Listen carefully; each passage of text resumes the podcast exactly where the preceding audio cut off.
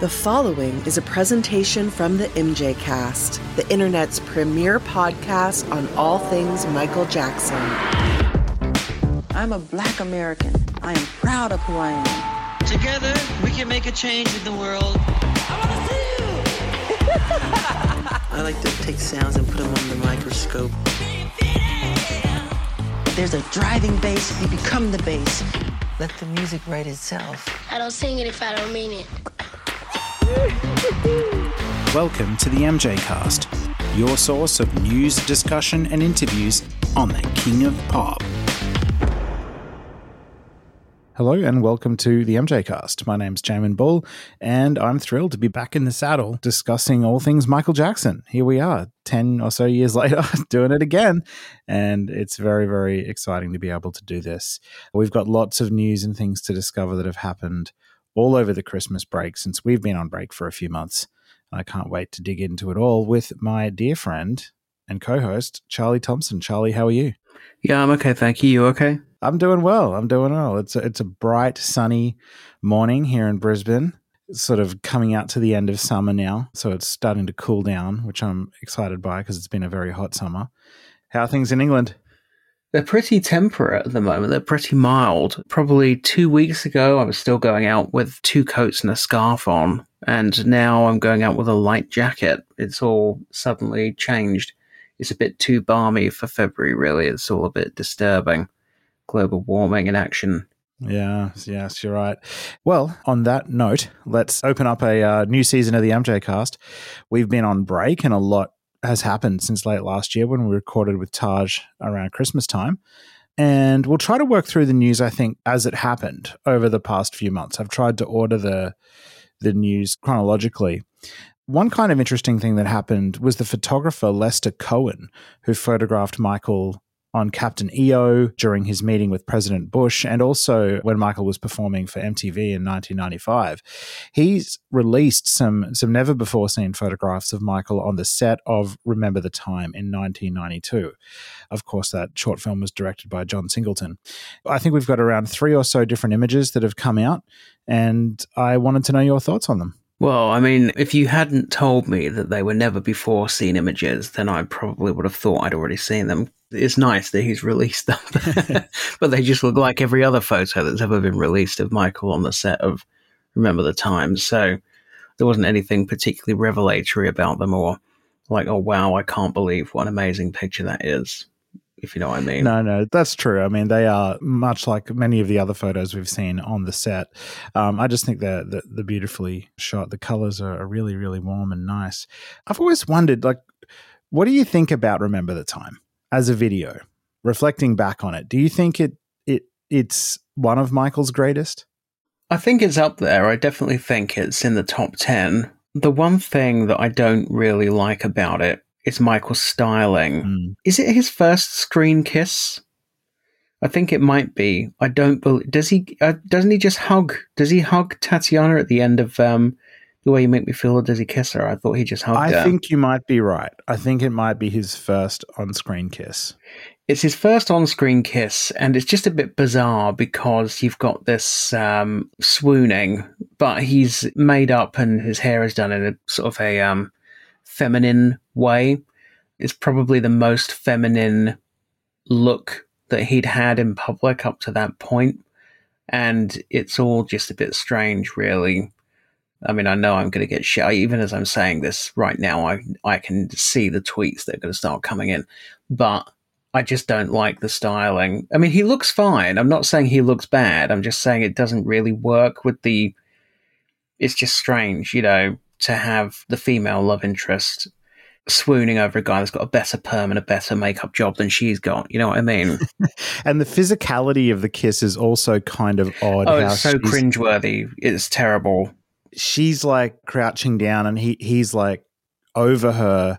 It, it reminds me of the uh, mythical creatures, the Dementors in Harry Potter. He's like kind of sucking her soul out of her.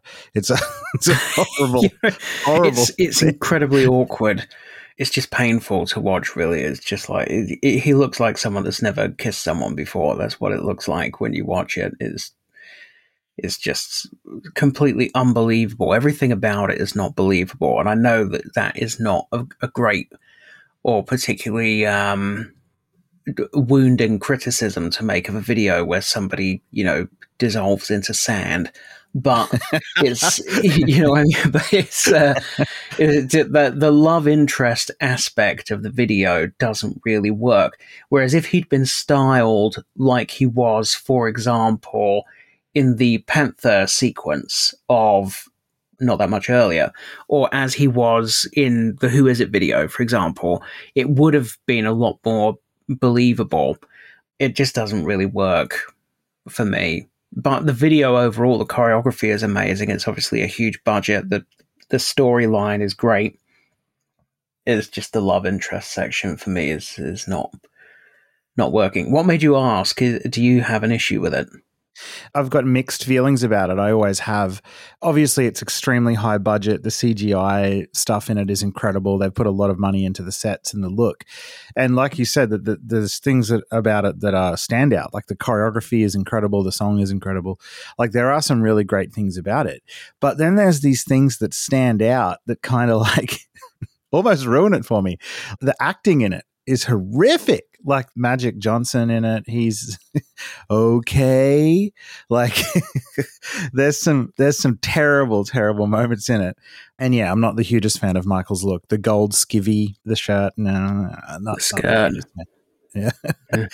Well, yeah. It, although you just mentioned Magic Johnson, what I should say is that the political aspect of the video is brilliant. So, firstly, mm-hmm. his devotion to, which was a years long dream of his, according to Jermaine's book, to actually correct the historical record and make a film about ancient Egypt where all the cast were black, whereas in Cleopatra, starring his friend Elizabeth Taylor, it's an all white cast playing Egyptians. And also, Magic Johnson had had recently announced that he had um, been diagnosed with HIV, I believe. Yes. And at the time, there was a huge stigma still around HIV and AIDS. And Michael hiring him to be in the video was quite a political act on his part. It's something that is really, really very, very much to be commended. That was a fantastic thing that he did, giving Magic Johnson that platform and embracing him in that way in the climate at the time. So politically as well as a political statement, I think it's brilliant. It's just that one aspect of the video that doesn't really work for me. Yeah, it's going to be interesting to see what happens with the video in the future because it's going to be one of those ones that will be very hard to remaster and re release. What they did with Beat It and Thriller coming out in 4K obviously was incredible and they look amazing. But those short films only have practical effects, they don't have any digital effects. Whereas Remember the Time is full of really early CGI that would not have been created or rendered as separate assets in 4K. So when they do decide to try to make, you know, rescan it and re, you know, remaster it in 4K, I haven't I just think it's going to be almost impossible to do the effects in that resolution unless they upscale the effects separately or remake the effects, I'm doubtful we'll ever see Remember the Time in higher quality than we've got it now, which is a shame. Well, there's also a strange look about it. It's almost like it's a Vaseline on the lens type job. I don't know what. There's, do, you th- do you know what I mean? There's like a strange yes. glow about it's it. It's very there's, soapy. Yeah, yeah. I don't really know what they've done or how they've achieved that, but it is a bit dreamlike, dreamlike almost. Mm, yeah. Yeah. And Paul Black describes a lot of 90s material like that. He was talking about a lot of Michael's 90s work having that kind of effect. But it certainly feels like I remember the time it's it's extra soapy. yeah. anyway. anyway. Also since Christmas, another major thing that's happened is a brand new Michael Jackson interview has been unearthed, one we'd never heard before it's allegedly a recording that happened in 1988 in preparation for the writing and release of Michael Jackson's autobiography, Moonwalk. It's come out on a, a, YouTube channel called Celebrity Classified. And I see that there is some dispute about the recording being done in 1988. Some fans are claiming it's a bit earlier in 1984. It's an interesting listen. I mean, Michael's talking a lot about his passion for giving wounded children fulfillment, his passion for film and directing and different movies and directors. I'm pretty sure at one point he talks about Francis Ford Coppola's cocaine addiction, which is interesting hearing him discuss that. His creative process as well. One, well, I don't know what you found interesting in it, but one part for me that was fascinating was at the end where Michael was saying how unsatisfied he is with Billie Jean as a live performance in terms of the lighting and the steps and how upset he is at the way it is and how much more he wants to do with it in the future. I actually was left with the impression that it was recorded around 1984. As you listen to both parts, he refers to the tour repeatedly as our tour. And Right. then the interviewer asks him a question specifically about the Victory Tour. And then he starts sort of criticizing his brothers a bit and saying um, words to the effect of, they don't come up with any ideas, they leave everything up to me. And they didn't support me in putting the show together. And that's part of the reason why he's unhappy with it. When he's talking about the album project, he, he starts talking about Victory and how happy he is that he didn't do any of the songs on it because he's already overexposed after Thriller. The story that's attached to this recording, although its its origins are a bit murky, but the story that seems to be attached to it is that this is a, an interview that Michael did with the first person who was supposed to write his memoir Mhm. for him, the first ghostwriter, and then he changed his mind and they brought somebody else in and started again. So it does sound to me like a mid 80s recording. So, yeah, and I mean, I did always think that the Billie Jean performances on Victory, while I like the Victory tour, and it's certainly preferable to anything post bad, there were elements of the show that never quite worked for me. And one of them was the arrangement on Billie Jean, the band's arrangement. I mean, the bass on it just sounded like somebody twanging a, an elastic band. And um, And the songs are they're very fast, aren't they? I, I don't like how fast this, how sped up they are. To be honest, on Victory. the dance sequence at the end, you know, what, whatever you want to call it, the spotlight dance or the breakdown, obviously did evolve significantly by the time of the bad tour. The moonwalk was substantially improved. The repertoire of steps that he performed in the breakdowns was um, expanded. So that's probably what he's talking about there. And when he says that he's not happy with the lighting as well, because of course what you get on the subsequent tours is basically a complete blackout with Michael illuminated by that one spotlight, which didn't really come to pass on the Victory Tour. Mm. Yeah, it certainly became a lot more theatrical. One thing that did jump out to me about the interview, I've listened to both parts, which adds up to about 20 minutes or something. And it really, I feel so sorry for the guy that's interviewing Michael because it is kind of like getting blood from a stone. he's, he's just, he's asking him questions, and Michael's like, uh, kinda. You know, uh, yeah, maybe. It, it's just like, oh my God, I would be mortified if I'd been sent to do that interview and the person was respond. And I have had that in the past, people that you interview them and they just give you sort of monosyllabic answers. I just feel really sorry for whoever the guy is. I don't know why he got fired. Maybe he quit. I'm out. yeah, uh, you have expect me to write a book based on this. Yeah, uh, it's kind of a little Motowny style in- responses from Michael. He's he's being a little bit vague. What do you think about the section at the start where Michael's talking about emotionally healing wounded children? I, I found I found that fascinating. How articulate he is around his views on children, even as early as that at, at that point. Because when we think about Michael, you know, wanting to help children and Neverland and all of that stuff, we're often thinking 90s and 2000s. But if this was 1984, he obviously had a, a, a very deep understanding of his own psyche, even at that point. Yeah, there is even there's an interview. Oh, now I'm trying to remember who it's with. Is it Melody Maker? There is an interview either before Thriller or very very shortly after Thriller came out where Michael even talks about how he lets off steam by hanging out with kids and forgetting about everything else that's happening in the world. I mean, it's interesting that he says in this interview, which sounds like it's recorded in 84, because also it sounds like the guy that's interviewing him, it sounds like he's been on the tour. When he's talking about how he doesn't like Billie Jean, the guy says to him, Well, what, what do you think when people like me tell you that Billie Jean on this tour is the best thing we've ever seen in our lives? So it sounds like he's been on the tour. Oh, why was I Right. saying? Anyway, so let's say this is 84. Michael actually says in this interview, I have helped many children. Words to that effect. He says there's so many children who don't get what they need from their parents and they get it from me. And I read to them and I, he starts talking about this sort of ongoing, almost like a program that he's running for healing kids or something. So I, I was not aware of that being a huge part of his life around there. And I knew that he hung out with Johnny Spence because there's pictures of him hanging out with Johnny Spence and Taj.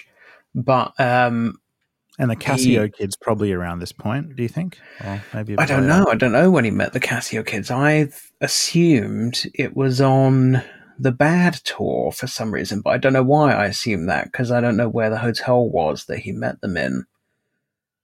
Hmm, Because they didn't he think- meet them when because their dad ran a hotel or something. Yeah, his dad ran their dad ran a hotel like the I think it was called the Helmsley Palace or something in New York, and Michael Oh, met, okay. was staying there and met the dad, and then the dad introduced Michael back to the family in their home in in New Jersey. So I think it was probably Thriller era that that was going on, but I could be wrong. Well, but then you have to assume he's not talking about the Cascios because otherwise he's basically saying that they had shit parents. Yeah. So, I mean, I don't know who he's talking about.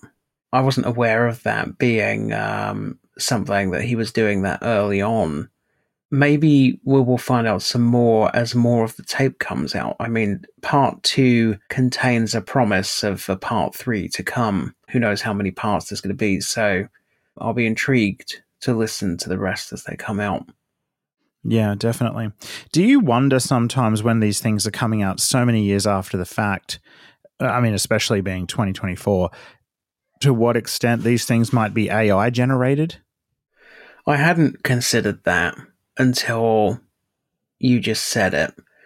I don't think that this could be AI generated. I just don't. I think you, at this stage you can still tell, even with deep fakes. I think that generally you can tell still at this point. We might soon be at a point where you can't tell, but I don't think we're there yet. Yeah, and and even like whether it even if it's not the whole thing that's AI generated, maybe it is authentic, but there's a part in it that's not. I, I don't know. It's difficult. It's going to be difficult, I think, moving forward to definitively say whether something is completely authentic, all of it. Yeah, it's very frightening, actually. I, I am sort of of the opinion that AI should just be completely criminalized. The whole thing should be shut down and banned because you're right, is we are going to get to a point very soon where you will not be able to tell where, whether something is real or not, and that is just such a dangerous position to be in. especially for people in your line of work who are like your job essentially is around eliciting and uncovering the truth. So not being able to discern fact from fiction is going to make well your job simultaneously a lot more difficult but also even more important.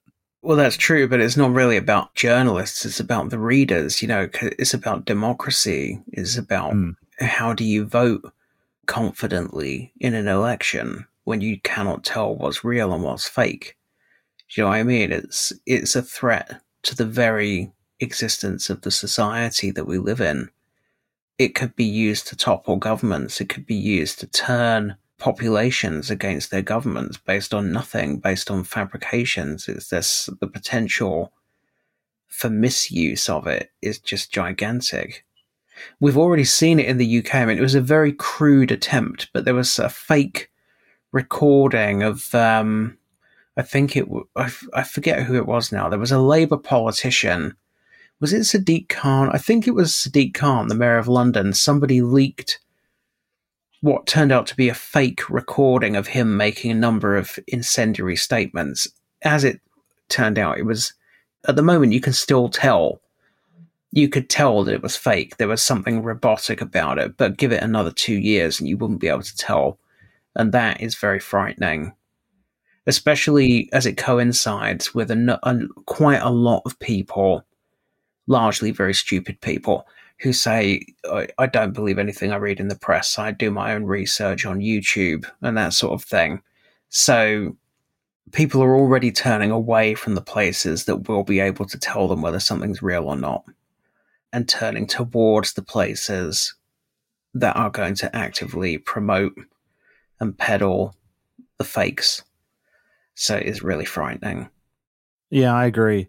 And turning back a little bit to Michael Land, there are still things coming out that we had never heard before or seen before. Like we talked about photos earlier on. Michael Jackson unreleased song um, was just auctioned recently I think moving forward, even questioning whether songs are completely authentic or not uh, is going to be really interesting. Haven't we been questioning that since 2010? We have, we have. Although, imagine if AI technology existed for Eddie and Jason. Um, I mean, this particular song that's just been auctioned, it's called Seven Digits and it is a Bryan Loren track. The auction took place on February 7th. I don't know the outcome of the auction. I haven't seen any information or articles regarding how the auction went. All I know is that it took place on February the 7th. One thing that's interesting about this auction is that they decided to actually put a clip of the song itself on Instagram. I had never heard this song before. I'd, I'd, heard about it. And when we interviewed Bryan Loren, he certainly talked about there being other songs that he had done with Michael that we hadn't heard before. It turns out that's true. So, seven digits. We now know generally what it sounds like. So, you can hear a 10 second or so clip of it on Instagram. I'm sure many of our listeners already have. If you haven't, it'll be in the show notes. To me, it sounds a lot like Superfly Sister, which is not one of my favorite Michael songs at all. The auction included also something else that would be of strong interest to fans, I think, which is not only the song itself, but one hour and 15 minutes of audio of Michael in the studio. I don't know whether it's audio of him recording this particular track or just doing vocal warm ups or what it is, but it would be interesting to hear that as well, I'm sure. This is very obviously a Bryan Loren auction because the other items that were for sale as a part of the auction were given to Bryan by Michael. So, for example, a fedora and a plaque or some kind of award plaque or something from the history era. We haven't really heard from Bryan around the auction or, as I said, how it went, but we now at least know that seven digits is out there in somebody's hands. It's interesting. So you said it sounds like Superfly Sister. And by the way, I like Superfly Sister. Uh, it does. I think that uh, in terms of the composition, it does. But I thought that the melody of the verses reminded me quite strongly of privacy. And I'm sure I remember that when Bryan Loren came on the MJ cast, didn't he claim that he had heard something that Michael had released later in his career and he felt that it had basically been ripped off from one of the songs that he and Michael had worked on. He said that Michael had taken something from it and used it, and he seemed a bit pissed off about it. And to me, oh, not not just one that? song. Yeah, I remember yeah. that clearly. I mean, oh, that that was an interview I'll never forget. Um, but he yeah. he um was saying that it wasn't just one song. He was saying that from the Dangerous era onwards, Michael took aspects of all the work they did and turned them into other songs on all the albums, History and Invincible. And I was shocked by that because I could have maybe understood history, but something that was a decade later or more after their recording sessions, you know, finding its way onto the Invincible album and then Bryan not being credited, I was like, wow, really? That's a, maybe a bit of a stretch. I think he might have even named Privacy or one of the songs on Invincible. And uh, obviously, at that point, we didn't have any proof that that was going on. But you know what? Unfortunately, as Michael Jackson fans, we do have to be honest. That is consistent behavior for Michael to take work and repurpose it and not credit the um, original creator of that work. We saw that happen with Brad Buxer and Stranger in Moscow, famously. Well, yes, and when we when we interviewed, I wasn't on the Loren in- interview, although I listened to it afterwards, of course. And you're right, it was very interesting. But when we spoke to Forger, Matt Forger, I'm sure he told us that he had noticed Michael doing it, so uh, sort of subconsciously. You know that he would just something similar to something they'd done before would just start to emerge in something he was working on, which is there's not necessarily any ill intent or dishonest intention behind it. It could just be a completely subconscious thing. But yeah, to me, melodically, it sounds. It, in terms of the the melody on the uh, the verses, it sounds like privacy. I don't know how much it sold for, but I think whoever bought it got ripped off because it's not really as as ever. It's not really finished. It's not really releasable or commercially viable or particularly good. It doesn't even sound like a finished song, so I don't know what they think they're going to do with this recording or how much they think it was worth. I'm, I'm sure somebody was drippy enough to buy it, but um, yeah, maybe probably the work tape, maybe the hour long work tape, or whatever it is, is probably more interesting than uh, than the song itself. Yeah, yeah. I, I mean, I love hearing and watching things around Michael in the studio, particularly in the dangerous and history eras, I think, because that's when Michael was experimenting with completely new modern sounds with New Jack Swing and, you know, Jimmy Jam and Terry Lewis and the, the stuff they were doing for Michael. And I love watching his reactions in the studio to that kind of music. I would love to hear that tape. Another auction that happened that we forgot to talk about in the Christmas episode, but this one took place November to December another auction that we kind of forgot to talk about in late 2023 in our Christmas episode was one that took place, I think, between November and December or somewhere around there. And in this particular auction, I Gotta Have Rock and Roll had lots and lots of songs that were being auctioned. And I've never heard of many of them. There's something like nearly 20 songs, or maybe even a little bit more. And these are from the history sessions in New York City at the Hit Factory. And there's so many titles here I have never, ever heard of before, like DNA, Lost in Love, Best Is Yet, Sexy Love. All like I've never heard of these songs before. There is one in there called Starlight, which, you know, obviously famously became Thriller. So I don't know whether that's the same Starlight or a different one. There's one called Diana Ross. There's one called New Jelly. Uh, I've never heard any of these or heard of any of these. It wouldn't surprise me if they're sort of just grooves on a tape rather than Michael singing or anything like that. Do you have any thoughts on this? I had heard some of the titles like DNA, but I don't know what any of the songs are really. I would love to be proved wrong, but my impression based on everything we know and everything we've heard since 2009 is that there is nothing of any interest in the vault. There's no great song sitting in the vault unreleased, and there wasn't in 2009, and there isn't today. That's that is the all of the available evidence is telling us that. So again, I don't know what kind of drip you would have to be to go to an auction and buy this, but what you're going to get is a load of click track, you know, like a, a, a, really basic sort of Casio keyboard sounding beat. And then Michael sort of going la la la over the top and mumbling gibberish. That's what you're going to get in most instances. So try before you buy would be my my advice. demand demand a listening session before you put a bid on because you're just going to get a bunch of crap. I'm I'm convinced of it. I'm just so not enthusiastic about the idea of whenever somebody sends me something and says, "Oh, look, this clip has been released of a song called Seven Digits," I was like, "Well, it's going to be shit, isn't it?" And then I listened to it, and it was. So, you know, I just I just don't care really. I just have no interest. I don't know whether for me it's an age thing, but I know 10 years ago, whenever anything of Michael leaked ever, I was just over the moon. I thought it was the greatest thing ever. Maybe that was kind of because he had just passed and I was just lapping up anything at all.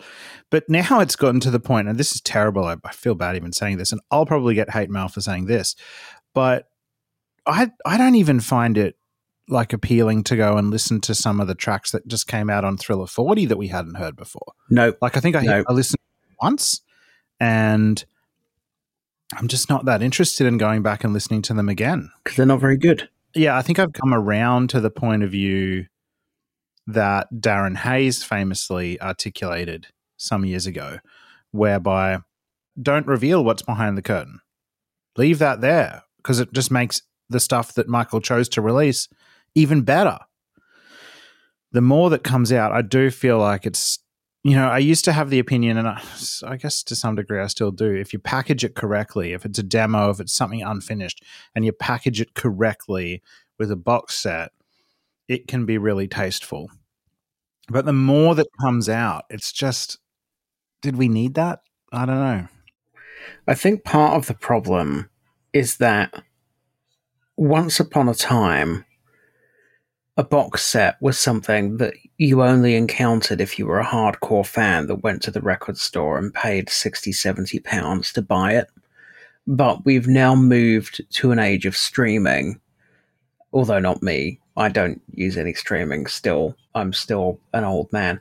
But the problem is now when you put those demos out on a quote box set, they just go on Spotify.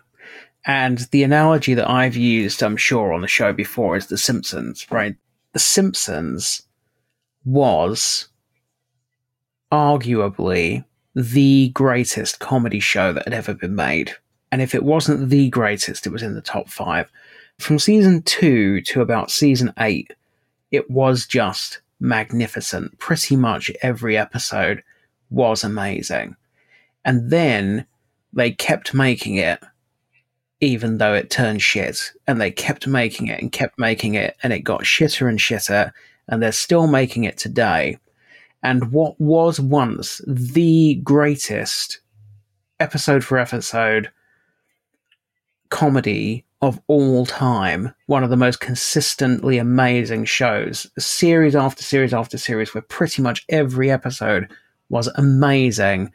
Now, the amazing episodes are outnumbered by about six to one. They've just released so many episodes, and so many of them are just shit that if you were to do a tombola and put all of the Simpsons episodes into a barrel and then pick one out, you would be far more likely to pick out a shit one than a good one. So, and that's the problem with releasing CAC on a box set because a box set is no longer a box set. Somebody goes out and buys the box set, like me, somebody who still actually goes out and buys things and thinks that things are worth paying for. But most people consume their music now through streaming. So what you're doing when you release all this duff material in a box set, which was once the per, you know once the domain of the the sort of the scholar, the only the people that were really really interested, is you're just diluting Michael Jackson's discography. If you look at the amount of material that's been put out since Michael died, right? So you've got the Michael album, you've got the Escape album, you've got all the stuff that came out on um, Bad 25, you've got that shitty This Is It demo, all the songs that came out on Thriller 40. I don't know if I'm missing anything, but those all together are probably what, about four albums worth of material? And it's all shit. And so now you've got Michael, who, as a living artist, released seven, well, really six and a half, six and a half adult solo albums. And now he's died, you've got another four albums worth of shit that's been released. So now almost 50% of Michael's discography on the streaming services is shit that he didn't want released when he was alive because he knew it was shit. He said, That's not going out with my name on it. I don't want it out there. So you've diluted the discography now. You've ruined it. You've watered it down. You've done a Simpsons. So that's the problem with the box set analogy is that the box set doesn't exist anymore unless you really did say if you want to hear all the shit, you're going to have to go out and buy a physical box set because it's not going on streaming. that will be the only way to avoid that effect. Yeah, and what makes it even worse than that, when I go to the Michael Jackson page on Apple Music, for example, I'm just looking at it right now. Uh, when I scroll down to the albums bit, so you go past songs, you go past essential albums, and then you just look at his albums. The estate have made it such that the albums they released show up first. So you've got Escape and the Michael album are like the main ones, and then you have to scroll past them to get to Thriller, which is Oh just my God. insanity. That is ridiculous. Yeah. I don't use any kind of streaming. I don't have Spotify or anything, so I didn't actually know that. I didn't know that the the posthumous stuff is sort of being promoted ahead of the good stuff. Oh, it's it's a mess, and not only that, but they they don't even have stuff in the right sections. So the history album, to get to that, it's not even in the album section. You've got to go to compilations because it's got the best of CD at the start, so they think it's a compilation. Okay. It it it is a mess. But hang on a second, you don't use streaming. All right, No. take take us into the reality of Charlie Thomson. How do you actually play music? Are you like, do you get the the CD out and put it in a CD player, or what do you, what do you do? Well, firstly, I almost never buy music at all because everyone I like is dead. So it's very rare that anything gets released that I'm interested in. But every now and then, something will happen. For example, there will be a Prince Sign of the Times box set, or there will be a James Brown concert that was recorded and never released that somebody in Japan releases as a 5,000 limited edition type thing. In which case, I buy the CD. And then when the CD arrives, I put it into my desktop computer and rip it into iTunes. And then I burn it, or, you know, whatever you want to call it. I put it onto my, I think, 12 year old iPod. I know I took Wow. that I took that iPod to Cyprus, and I haven't been to Cyprus for 13 years. So yeah, it's probably about 15 years old that iPod. So I actually I have a an iPod that I use, and I, I love it because I travel to London all the time, which means I'm underground on the tube system for prolonged periods of time. Which, if I was relying on any kind of internet signal, then that would be no good. And also, it means I don't muller my data. My phone is nice and empty, and my data is preserved. So I'm still using. But the day that iPod dies, I think I will be truly desolate. I will be absolutely desolate. I don't know what I'm going to do. You could I'll probably have to- buy an iPod on eBay, I'm sure. Yeah, I might be able to buy a second-hand one or something. But yeah, that is that's what I do. There you go. There you go. That's interesting. We're very different people. I remember in 2007 when the iPhone was announced. I remember I couldn't, I, I, I couldn't be more excited to have one device to to get my music on instead of carrying around an iPod and a phone. But there you go. You like it. Yeah, I don't want it on my phone. I don't want music on my phone. I hate my phone anyway. It gets right on my nerves. I sort of wish that we lived in a society that didn't have them or that had some kind of equivalent. I preferred the old days when you switched your computer on and MSN Messenger was there and you could just chat that way. I mean, the phone is just, it's relentless. Yeah, I agree. You know, um, vintage stuff is really back in. There are kids that walk around the school that I teach at with cassette players and Oh, really? old school looking headphones. Yeah, yeah, it's it's back. The the vintage stuff is like cool again. Well, I know vinyl has had a massive resurgence. Yes, you're right.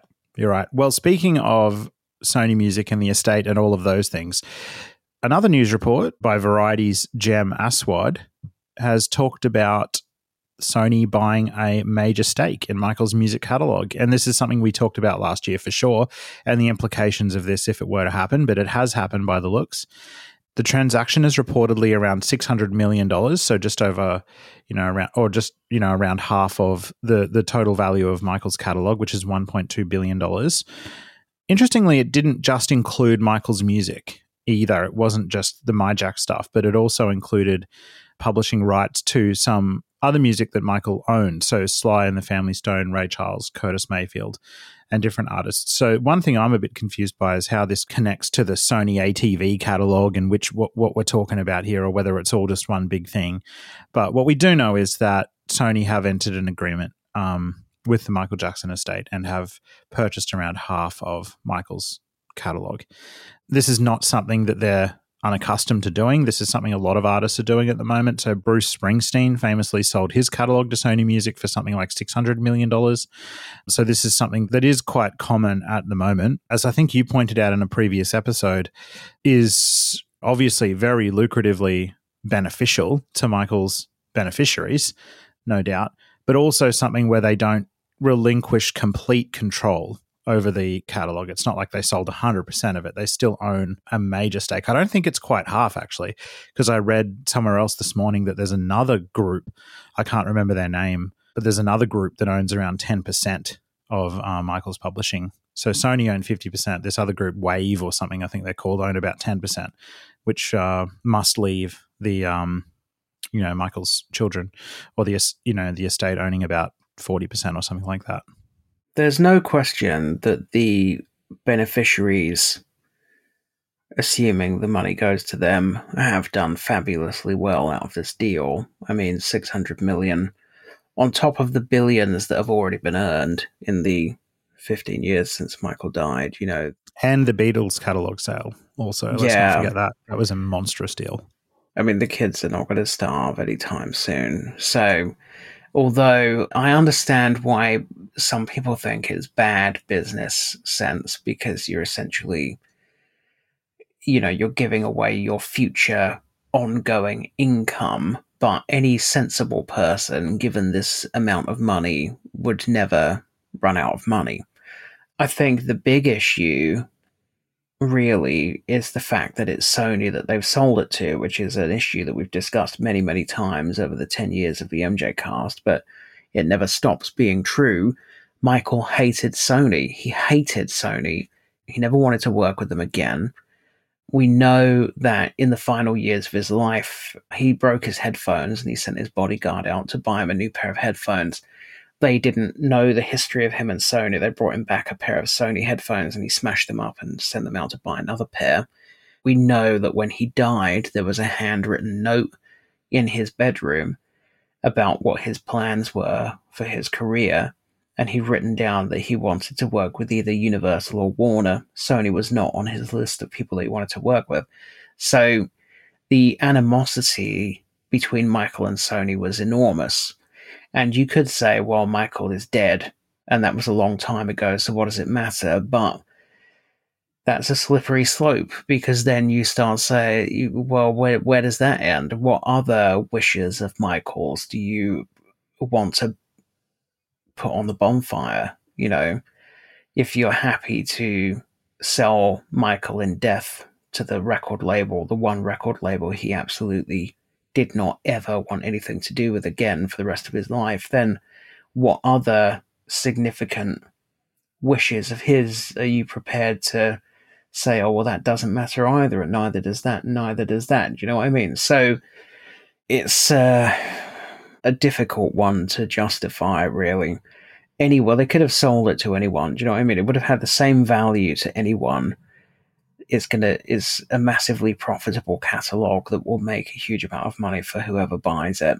But you never hear about the estate liaising with anybody except for Sony. They seem to just choose to always deal with Sony, which is a bit of a poke in the eye, really, not only for Michael, but for the beneficiaries who it appears opposed the proposal and also for everybody that was supporting him in his battle against Sony. Is a poke in the eye to all the fans who spent their time and money traveling to London or New York to join the protests that he organized, who boycotted Sony because he asked them to. you know, it's uh, it's there's a lot of history here.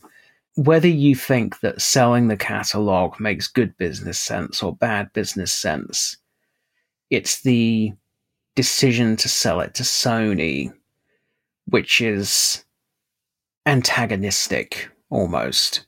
Yes, I agree. It's the Sony factor, and to me, it's also the John Branca factor, where he is financially benefiting out of these deals.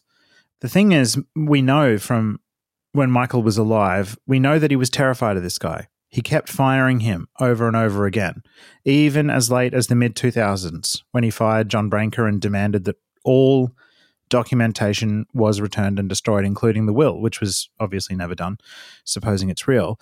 And one of the things Michael was afraid of was John Branca gaining so much influence and control over his world that he would eventually orchestrate a sale of the Beatles catalog and other assets. And that's exactly what's happened in death. And and that just feels gross to me. The Beatles catalog is gone. Neverland is gone. And now Mijac is 50% gone. And the main person benefiting out of that outside the beneficiaries is somebody Michael I think we can definitively say would never have wanted to benefit from that.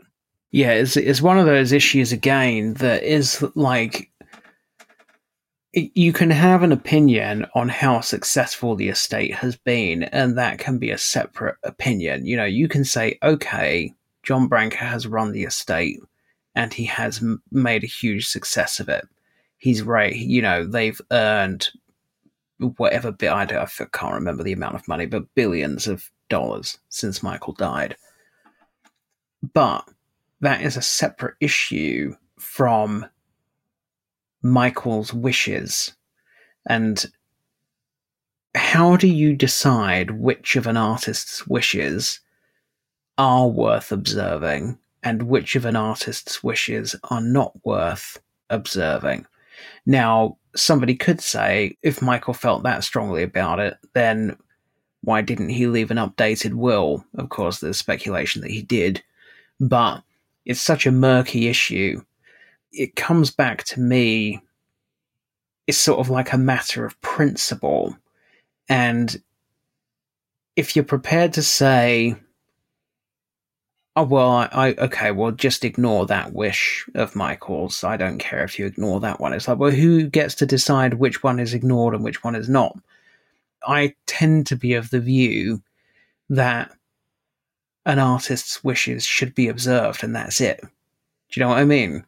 If Michael said when he was alive, I don't want to work with this person again, I don't want to work with this company again, I don't want anything to do with this, I don't want these songs released, I have chosen not to release these songs, it just feels to me like that should be observed.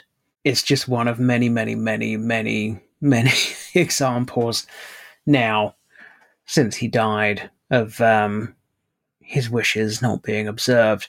And what you're also witnessing, I would suggest, is a changing fan community which is increasingly not comprised of people that were around when he was making these wishes known and who like to involve themselves in discussions and think that they're very brainy and sort of behave in a very juvenile way and tell people that they're to shut up, boomer, and all that sort of shit. And it, and they don't know what they're talking about.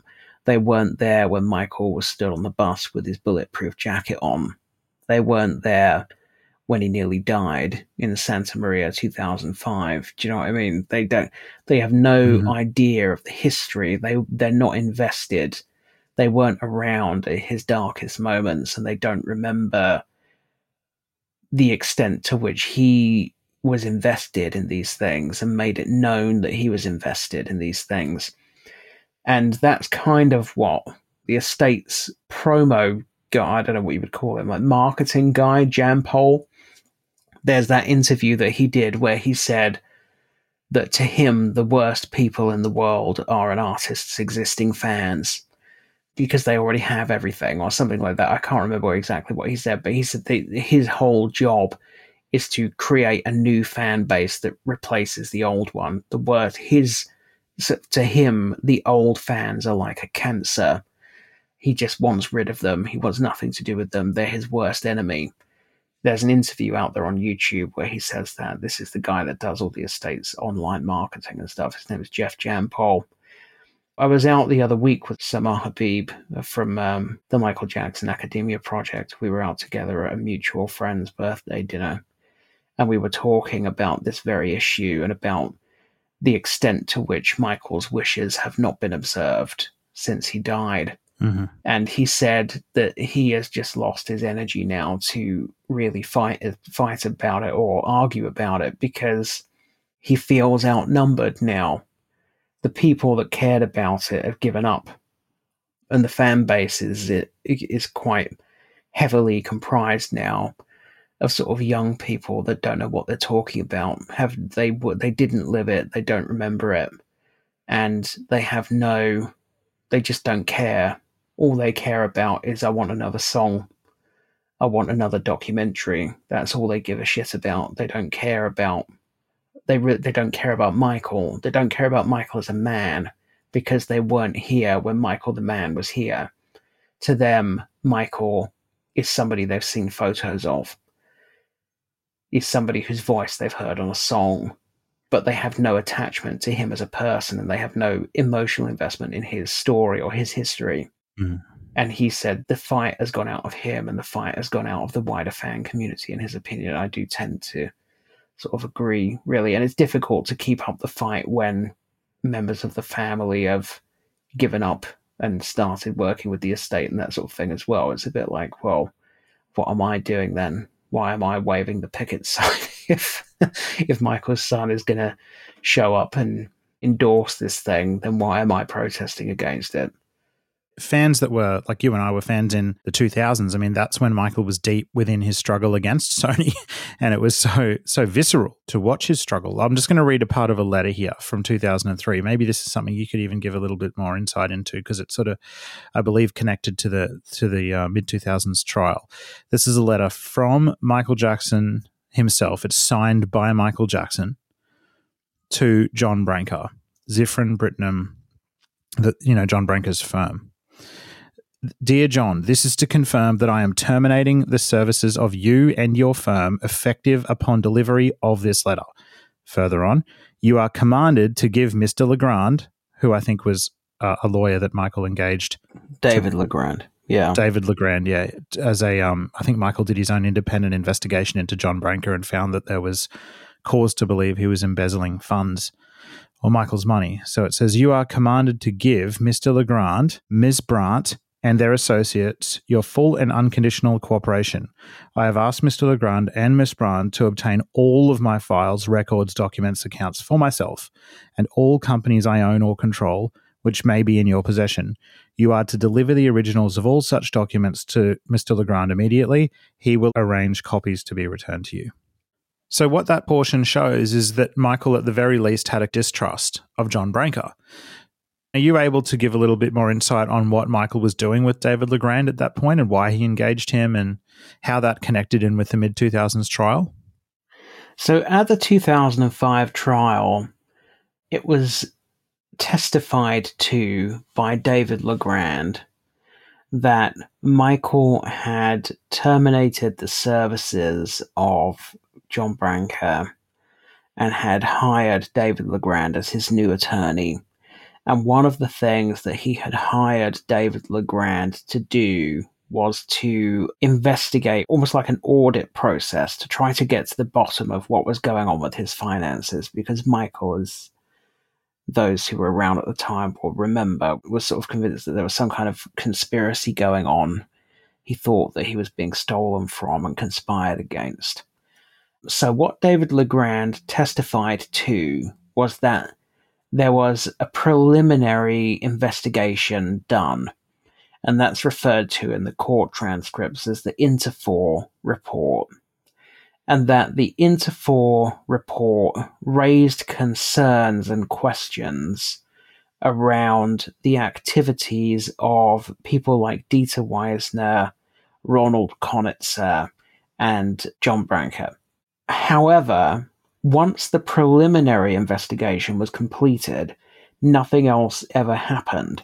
So there was supposed to be an actual investigation which followed up on the sort of suspicions, the concerns that had been raised, and that investigation took place. So no evidence was ever uncovered of John Branca embezzling funds. What was testified to at trial was that there had been a preliminary investigation where concerns had been raised, but certainly no evidence was produced to say that it had actually happened. I know that John Branca has given interviews in the past where he has specifically addressed this and has specifically refuted it and said that he was not embezzling any money and that this was all rubbish. So we probably should mention that. It's very murky also whether um, John Branca had come back at the very end of Michael's life because he was involved in email chains concerning This Is It.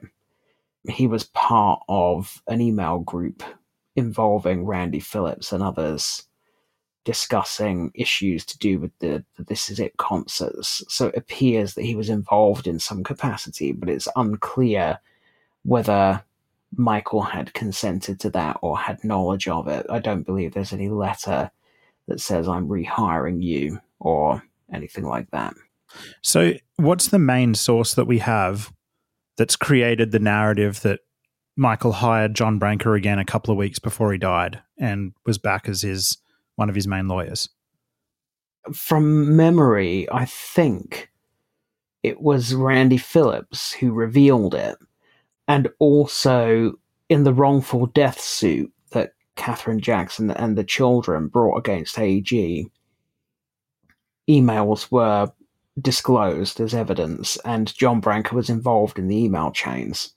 Right. So there is evidence that he was involved in the the sort of the behind the scenes organization of the This Is It concerts in the final weeks before Michael died, but it's unclear at what point he became involved or in what capacity as I say, there's no letter from Michael that says you are rehired or anything like that.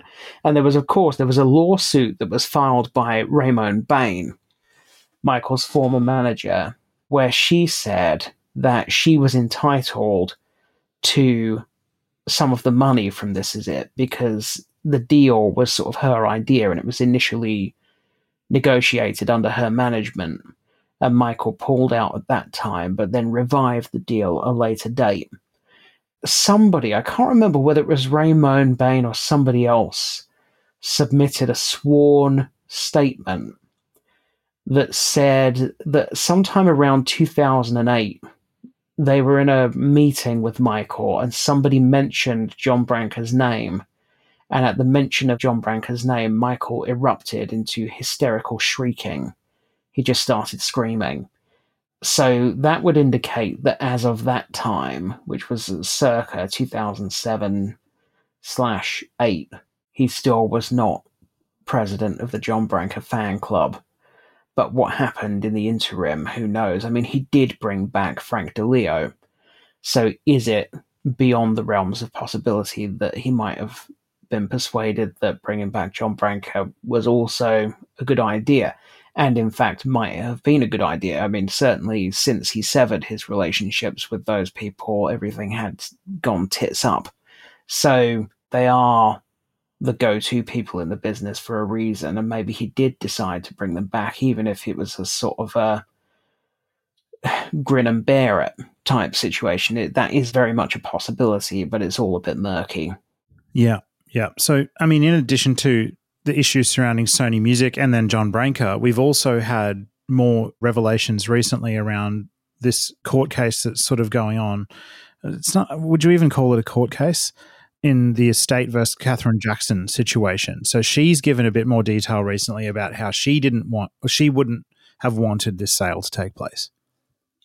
It comes from a story by Radar Online, and Radar Online says that it has obtained a 46 or 48 page court document which sheds more light on Katherine Jackson's objections to the sale of the Mijac catalogue. However, they have not published those court documents. So all we have at the moment is Radar Online's story about the court documents. It doesn't give a huge amount of detail, but what it does reveal, according to Radar Online, is that it was not only Katherine Jackson, Michael's mother, who was opposing the Mijac sale. it was also his daughter Paris and his son BG, Whereas Prince, his other son, his oldest son, had been neutral, had said that he would defer to the probate court's decision. So, three of the four beneficiaries, because 20% of the estate per the will that was produced goes to charities, but those charities are not named. So, although money goes to charity, there is no named beneficiary. So, there are four named beneficiaries, which is Michael's mom and his three kids. And three of those four named beneficiaries were objecting to the Mijac sale. However, the reasons for their objections remain undisclosed, even in these court documents that Radar has obtained. So they were set out in previous court documents, which were redacted. And the reason they were redacted was because Katherine Jackson had said that they had contained sensitive information about the family, which might generate press coverage if it was disclosed. We now know that three of the four beneficiaries were opposing the sale. We also know that there was a quite a technical legal dispute about whether the estate had the right to sell the catalogue in the first place, but the court decided that it did. The court decided that the estate executors had the authority, had the right to sell the catalogue, even if the beneficiaries opposed it. And that is what has happened. But according to Radar Online, Katherine's appeal remains live. The case has not been closed. There is no record of any deal having been reached between the two sides.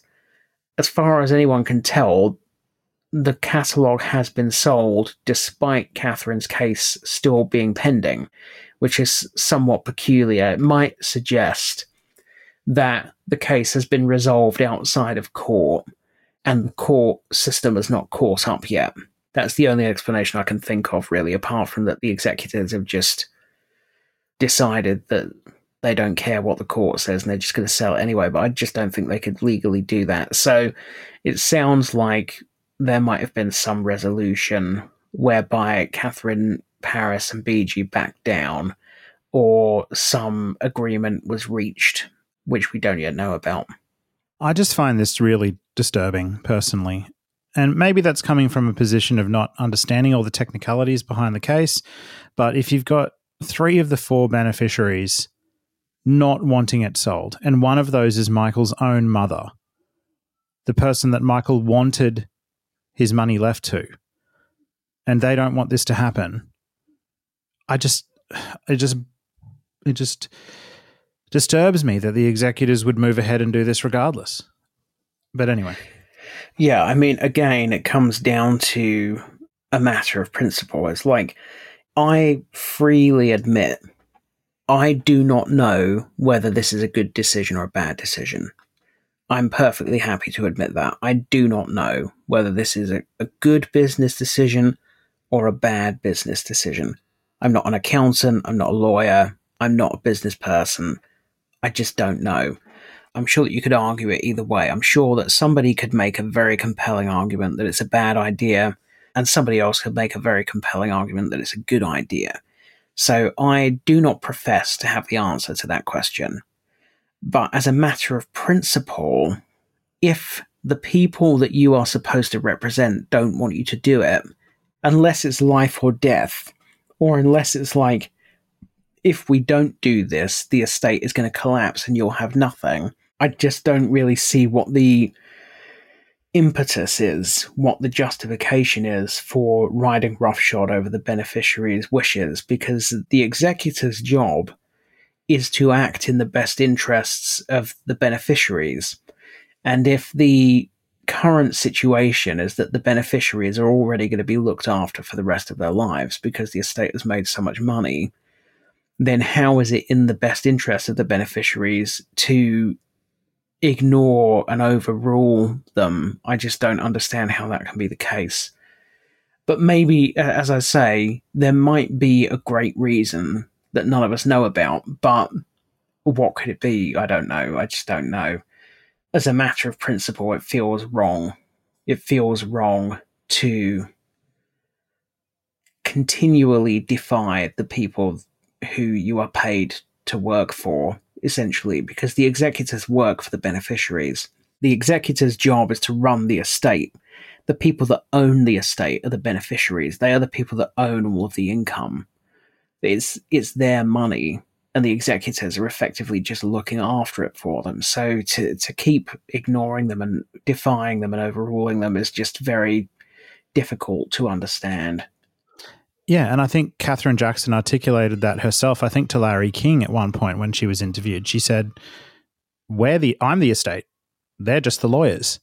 Yes, that's very true. Yeah, so the beneficiaries of the estate are are Catherine and the kids, and uh, some charities, some sort of un, unspecified charities. Effectively, the estate is owned by the beneficiaries. The will says that the money should go to them in the form of a trust. And the executor's job is to steward the estate in the way that best serves the interests of the beneficiaries. So mm-hmm. it is to resolve all lawsuits, pay off all debts, and make as much money as it can. So the dispute, I suppose, is over is it, and this is the question to which I don't know the answer, is it better financially for the beneficiaries to retain ownership of the catalogue and keep earning royalties on it in perpetuity? Or does it make better financial sense to forfeit a portion of those royalties in perpetuity for a giant upfront cash sum? I do not profess to know the answer to that question. But what it appears to me is that given the amount of money that the estate has made over the years, it's difficult to imagine that without doing this deal, the beneficiaries would in any way be financially vulnerable or in, in any kind of you know money trouble. Now, one thing, and again, this is pure speculation on my part, but Wade Robson and James Safechuck have made allegations, as we know, and have filed at this stage many, many lawsuits trying to extract money posthumously from Michael's estate and then from some of the companies that he ran when he was alive and which still exist today.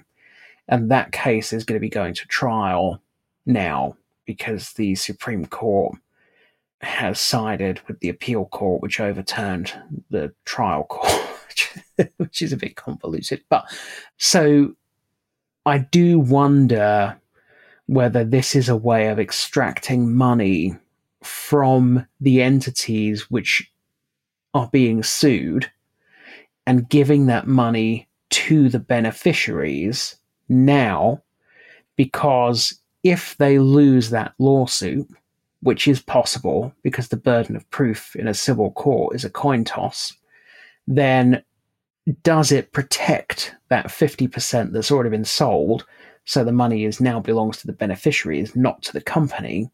Is there a possibility, for example, that if they didn't do that and then they lost this lawsuit, then the court could order the sale of the catalog to pay Wade and Jimmy. Do you see what I mean? Yes. So it could be, and this is, and I stress this is pure speculation on my part. It could be a way of extracting money now in case something goes wrong in that court case. But I don't know that to be the case, and I may be completely wrong. And on that subject, that actually brings us neatly to what was going to be our next discussion topic. We reported late last year that Thomas Mesereau of the 2005 criminal defense team had joined the case, and that Jennifer Keller, who is an old friend of Thomas Mesereau and who successfully defended the um, Kevin Spacey civil suit, had joined the respondent team. We now know that also joining the defense slash respondent legal team is Susan Yu. Now, Tom Mesereau and Susan Yu are they haven't worked together for a few years actually. They used to run a legal practice together. They worked together on the Robert Blake case and then they worked together on the Michael Jackson case.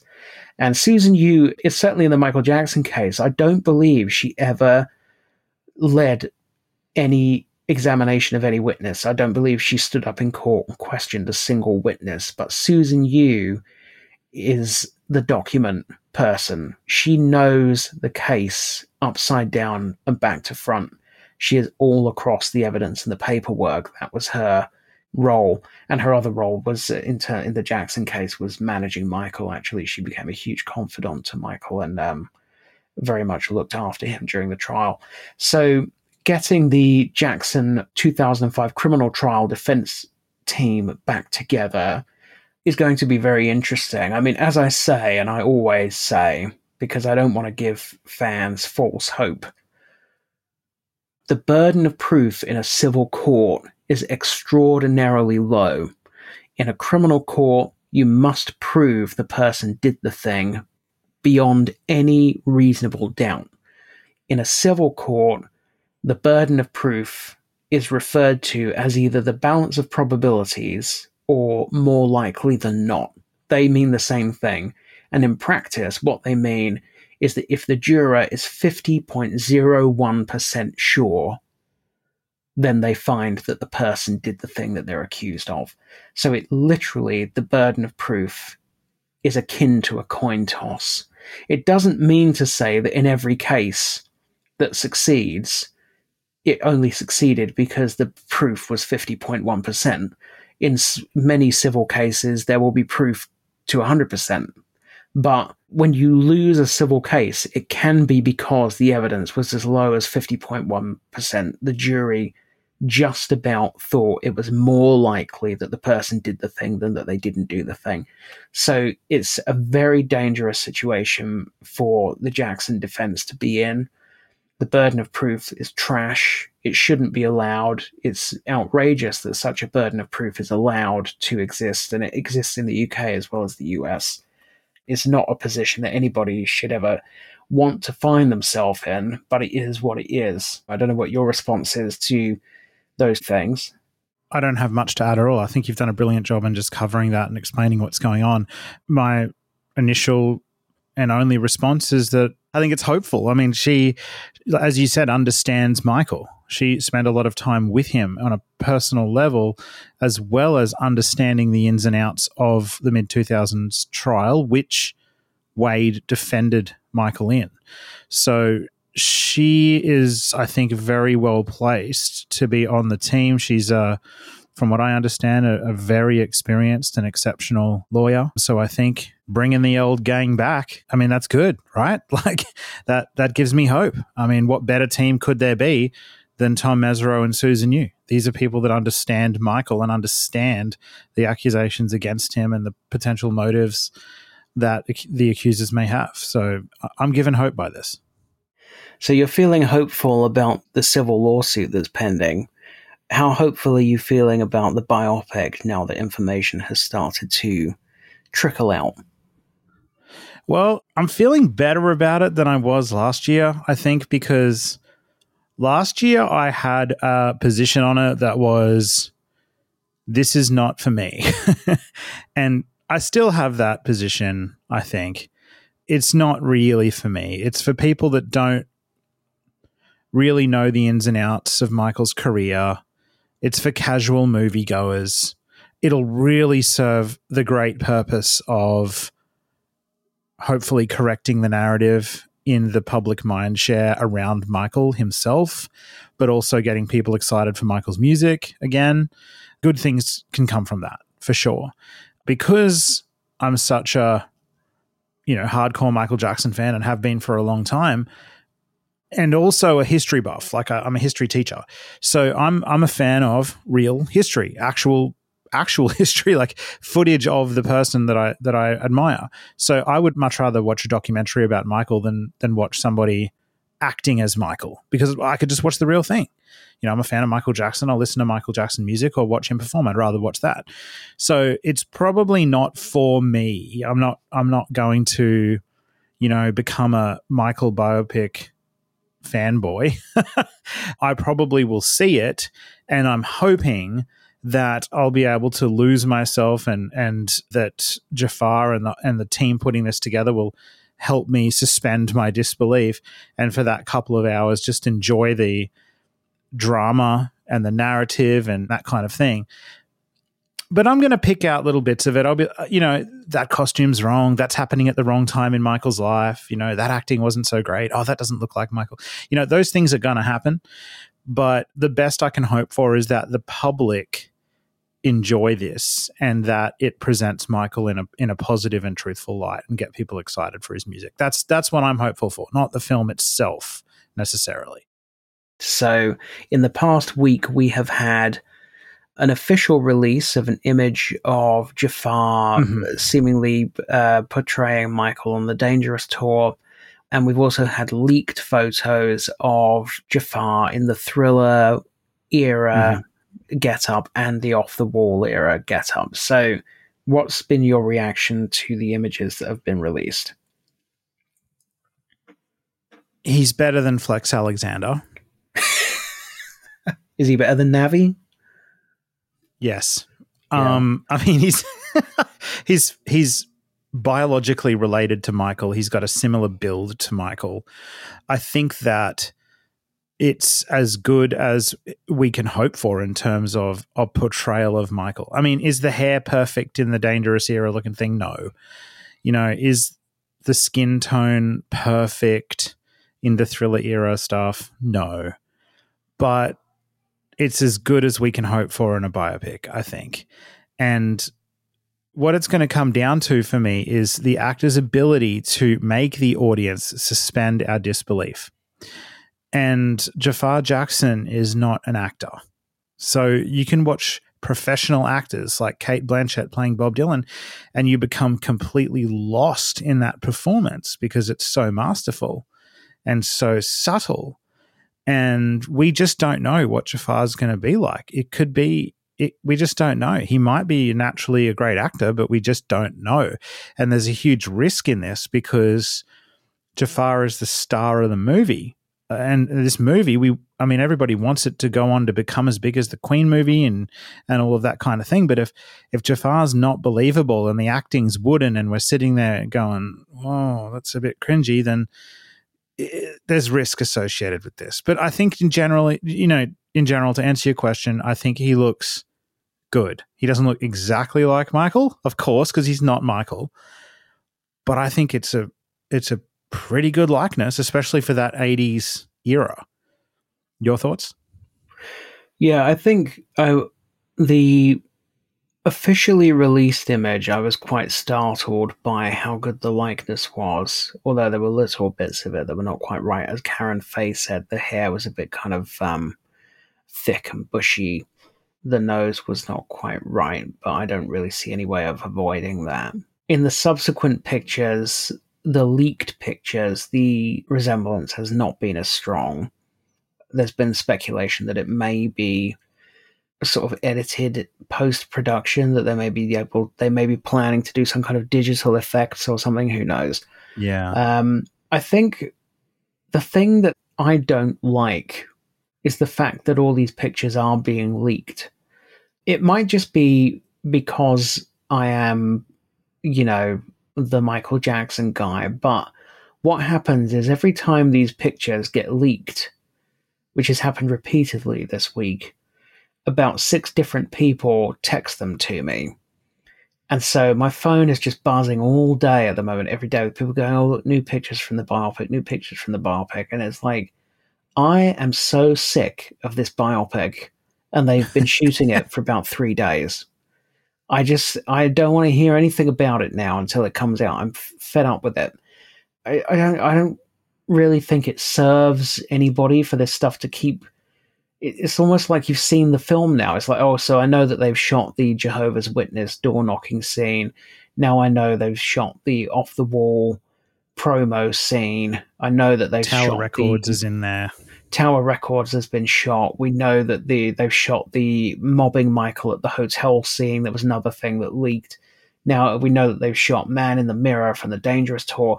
So it's almost like we know the whole movie now. You know, if this keeps happening every day, there's going to be nothing in there that we're not expecting. There's going to be no surprises in there. So it seems detrimental. I mean, I know you can't control the public and stop them taking pictures if you're shooting something in a street, and equally, you can't um, stop the paparazzi from shooting pictures in the street.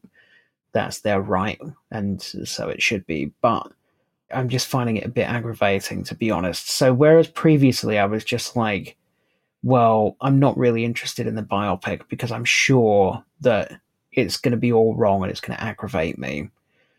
It's now become I'm actually sick of the biopics. I started out ambivalent and now I'm sick of it.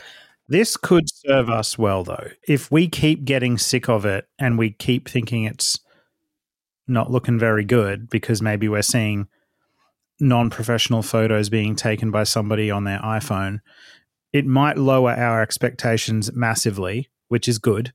And then we'll go and see it and quite like it. I would love for it to be good, but I see. I, you know, as you know, I'm a huge James Brown fan. When the James Brown biopic came out, I went to see it at the cinema. And the fact that I was so knowledgeable about James Brown kept snapping me out of the film because things were happening. I go, well, that didn't happen.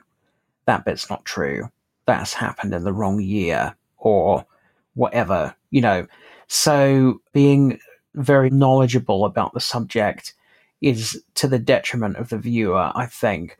So I just don't see any way that people like you and me are going to come out of this biopic happy with it because it is inevitably going to contain a lot of stuff that's not true or that's factually muddled. It's also going to probably end on a massive down note because a couple of months ago we were speculating because we, we had heard that the film finishes at Wembley. And what we didn't know was whether that was Wembley bad or Wembley dangerous. We now know it's probably Wembley dangerous tour because the photo we've seen that's come out, the still shot, appears to be Michael in the dangerous era. And we've also seen another photo on the set with Siedah Garrett watching them film, I think, Man in the Mirror. So mm-hmm. that tells me it's probably going to finish in the dangerous era. This is when Michael was hanging out with Jordie Chandler. They're not going to show Michael's eventual vindication in the mid 2000s because the film's going to finish in 93. So to me, the film would have to finish on a down note because it'll probably conclude with the the Chandler family, you know, coming after Michael, Michael going into drug rehab, and and that's that. Like if they're going to do a historical, a, a, truthful discussion of Michael's life up until that point, that was like one of, if not the lowest points of his entire life, was the dangerous era. We talked about this in in the Christmas episode. They can't cut that out. When the public think about Michael Jackson, unfortunately, they think about the, the two things they think about usually are, yep, amazing entertainer, one of the best musicians of all time and performers, but also possibly a pedophile. That's what regular people on the street think. They cannot finish in the dangerous era and not discuss the Chandlers. Well, you say they cannot, but they can. And the, they if they do that, the public will reject this film. Yeah. Well, certainly the critics will reject it it'll be in it, i think the thing is they probably know that even if they make the greatest film that's ever been made the critics are going to slag it because it's michael jackson and the press hates michael jackson. So even if it's an amazing film even if it is the 21st century citizen kane they're still going to get shit reviews. That everyone's going to say oh, oh, it's, it's a vainglorious, it's um, a whitewash, whatever. The critics, they will have written, they've probably already written the reviews now, right? And it, you saw it when Michael released albums in the latter half of his career. The review of the album would just be basically a list of reasons why they think he's weird, and then oh by the way, there are some songs on this album. So hmm maybe they just don't care if they get shit for that because they know that Michael is so famous around the world that this film will make money regardless of what the reception is. And maybe that's what they're banking on. Who knows? But the Wembley concert on the Dangerous tour was 92. So if they're ending at Wembley on the Dangerous tour, then it is actually before Michael even began hanging out with Jordan. He'd met him, Yeah. but he hadn't started hanging out with him. So it could be that they are planning to end it. It seems to me to again, it's sort of indicative of if that is the case, then it indicates that there's going to be some kind of phony narrative going on here because the idea that Michael's career was building towards playing Wembley is just a nonsense. Wembley was one of many, many stadiums that he played on these tours. It wasn't a dream. Michael wasn't growing up in Gary, Indiana, saying, My dream is to one day play in North London, right? That's that. Why would he be? That doesn't make any sense. So it's almost like they're just trying to copy the narrative of the Queen biopic and shoehorn Yeah. Michael Jackson into it, right? So I don't, I have no idea why the director would say we're following his journey from Gary, Indiana to, he said Wimbledon, but we have to assume he meant Wembley. what journey? That is, that is, there, there is no such journey. Michael, Michael was the, Michael's goal in life was not to play Wembley Stadium. So that kind of sounds like some bullshit if that is the direction they're going in. But the producer had said previously, and I think the director had said previously, that this film would go into all the allegations and all that stuff. They said it would cover everything his trials and tribulations, the legal stuff. But who knows what's happening? Well, that's It just not possible. Like, unless they just make it so that the allegations happened in the bad era, or like, you know, that's probably something they might do. But the thing is, what do you learn in, in first grade at school about writing stories? Beginning, complication, resolution, right? That's Yeah. there needs to be a problem in the middle of the film that Michael's dealing with somehow for this to be engaging for audience members.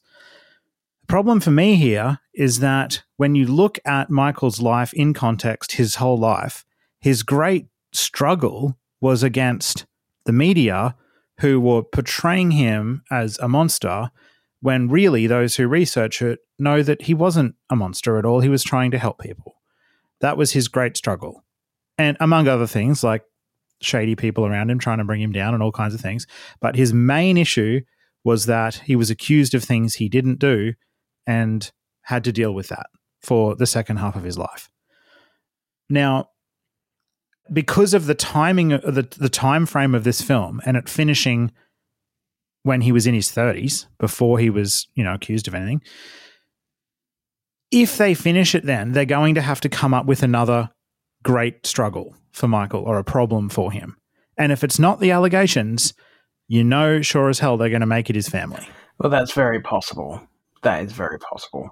and if this film comes out with the major complication in the middle of the film being Michael versus the Jacksons, I I will be frustrated. But but we do have Taj telling us late last year that you know he's seen the script and he's happy with it. So and if there's anyone that's sensitive to you know anti Jackson narrative, it's Taj. So I guess that's hopeful. Yeah, well, what do you think? Would you put it past the MJ estate to take the film up to Dangerous and then, if it's a success, go for a sequel It's so they can what I make think they two do. instead of one billion? That's exactly what I think they should do. I don't know if they will because I don't know if there's a um, precedent for successful biopic sequels. I don't think there is really, but uh, I think that's probably what they should do because they can sort of address if they pretend like the allegations happened in the bad era or the early dangerous era. They could sort of shoehorn that back in there. They can already cover some of the other big I guess, dramatic things in Michael's adult life, like the drug addiction and the plastic surgery, and also his struggle with vitiligo. They can cover all of those things in the 80s.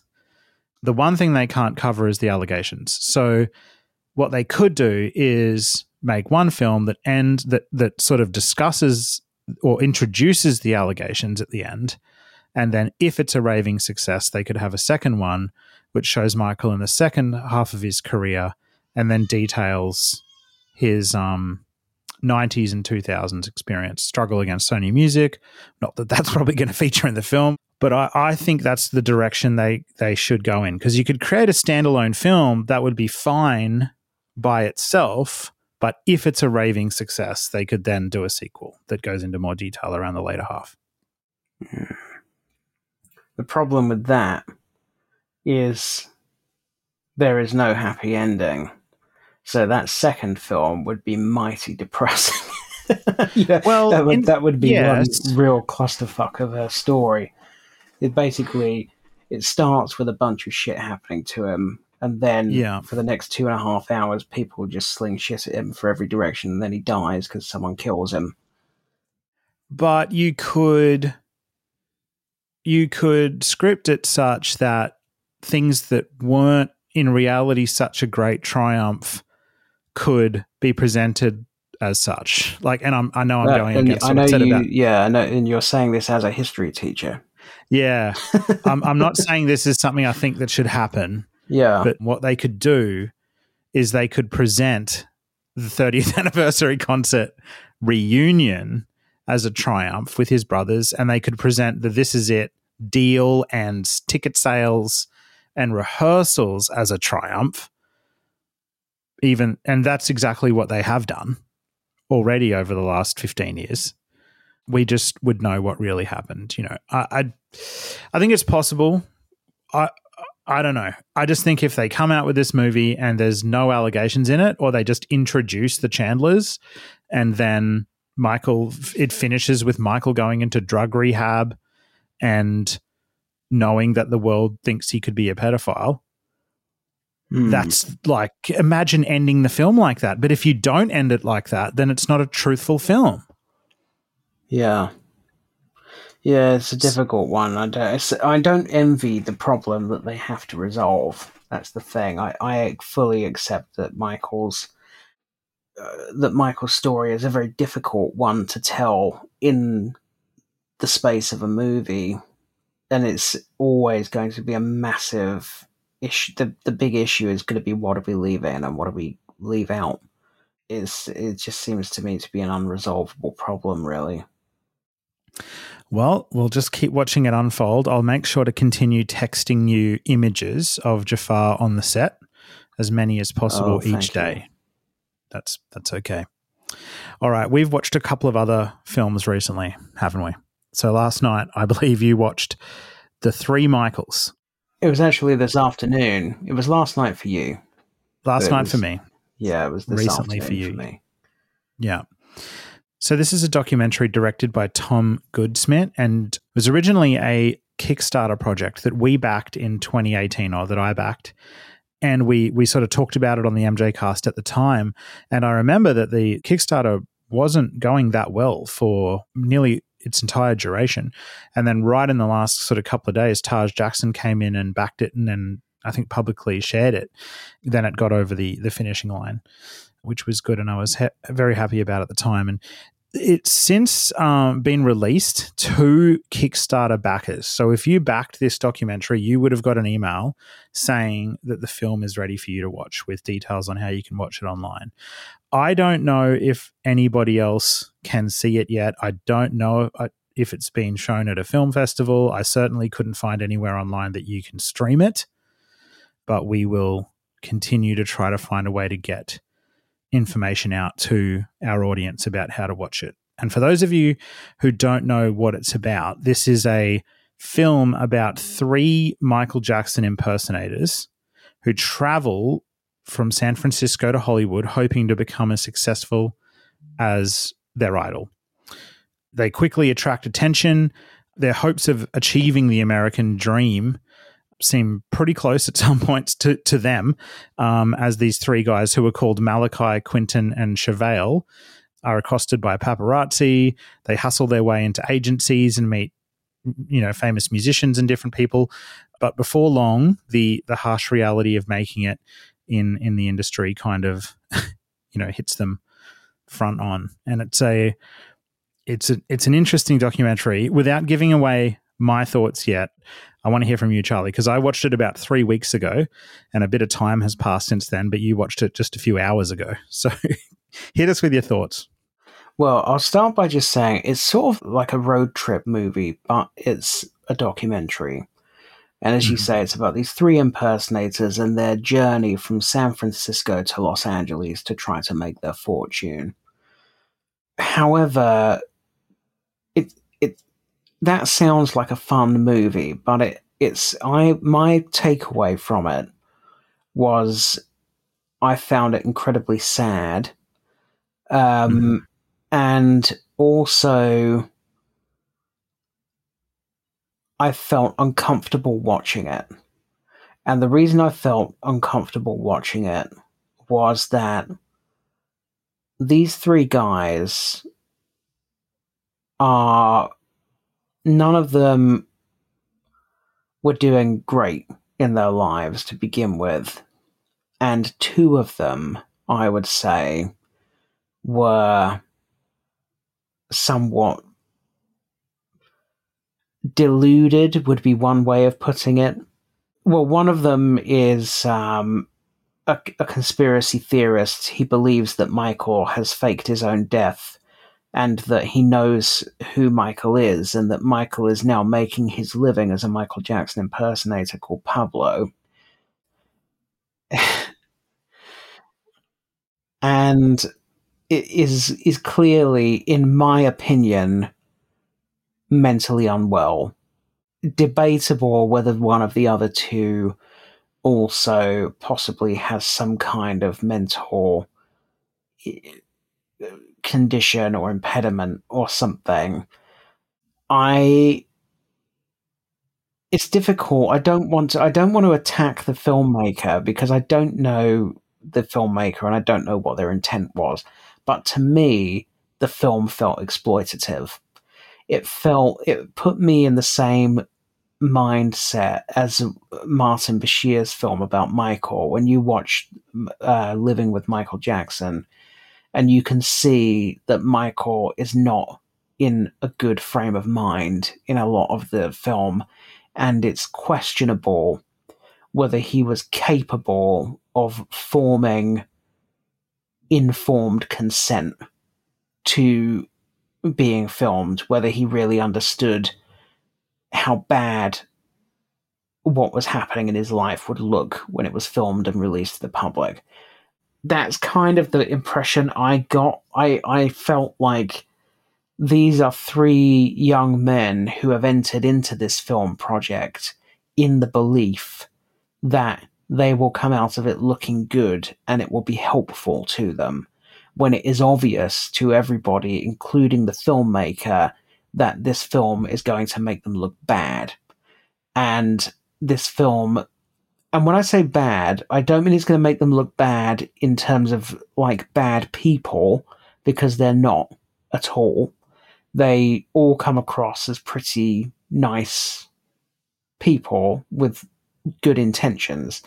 What I mean is the film invites ridicule. It invites ridicule of them. It follows them around as they are having these kind of deluded ideas of what they think they might be able to achieve. Again, I you know th- these guys could listen to this podcast, right? So I feel really, I find it, I'm finding it very difficult to talk about this film because I feel that they've already been exploited, and I would hate the idea of of them listening to this and being upset by something I've said about them because they all seem like nice people. But in my opinion, the film is somewhat exploitative of at least two people who are vulnerable. I'll put it like that. In my opinion, two vulnerable is a really good way to put it. yeah, my opinion would be that t- at least two of the three are vulnerable individuals who I would question whether they were capable of giving informed consent. And I question whether. I, I, I, it's difficult. I question the filmmaker's motives. I, will just put it like that, and I think that's a fair thing to say if you've seen the film. I it kind of like it. There's no way that the filmmaker could not have known when he was making it that at least elements of the film were going to make these three people look ridiculous. And I think that is fine if you're punching up, but he's not punching up. He's punching down at vulnerable people. And I, I just felt desperately, desperately sorry for them. And I felt sorry for them that this film has been made. And I felt sorry for them that this film is going to be seen and I kind of hope it isn't seen because if it is, I think the impact on these three men could be devastating. That would that would be my takeaway.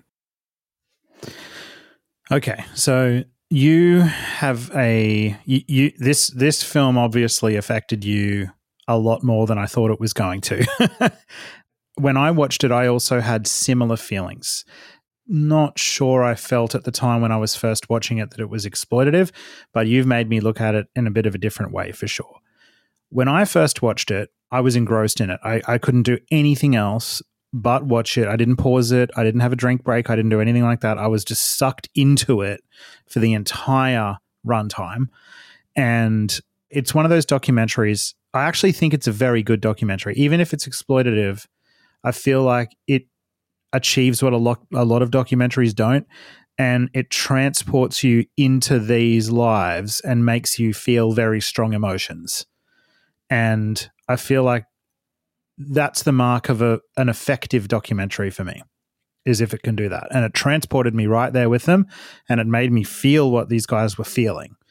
And i think the director deserves at least for that recognition uh, i was absolutely engrossed in it. What I will say is it's technically also, I think, a very good documentary. It's beautifully shot. The director of photography is Tom O'Keefe. The sound editing is incredible.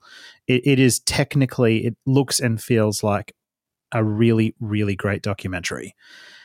In terms of what it's about, so when I first saw the Kickstarter and was first watching the trailers and different things for it, I thought it was just going to be a fun look into what it's like to be a Michael Jackson impersonator and the sort of lengths these guys go to to create a show and celebrating Michael and his music in kind of a fun, lighthearted sort of way.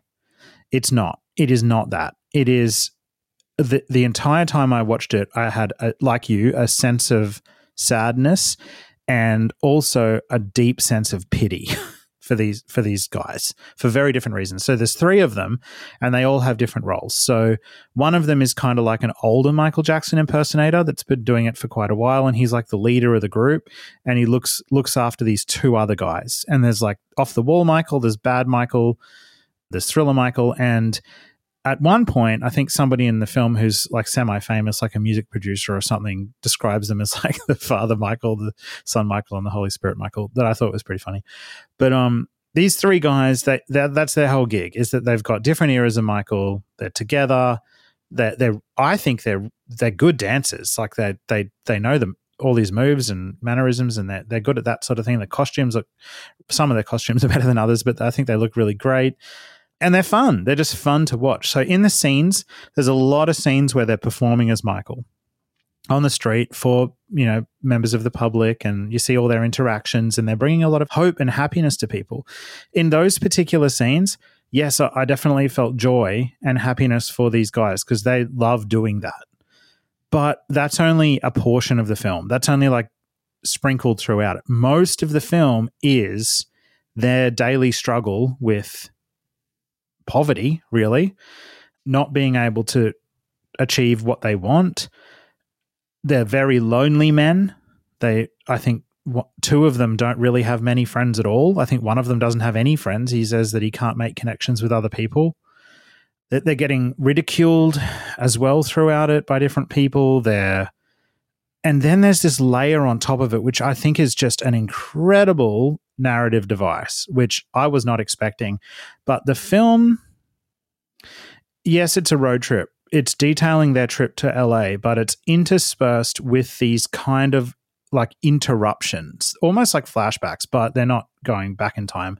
They're like being interrupted by Leaving Neverland coming out and the news about that coming out. And that sort of culminates later in the film with them watching it.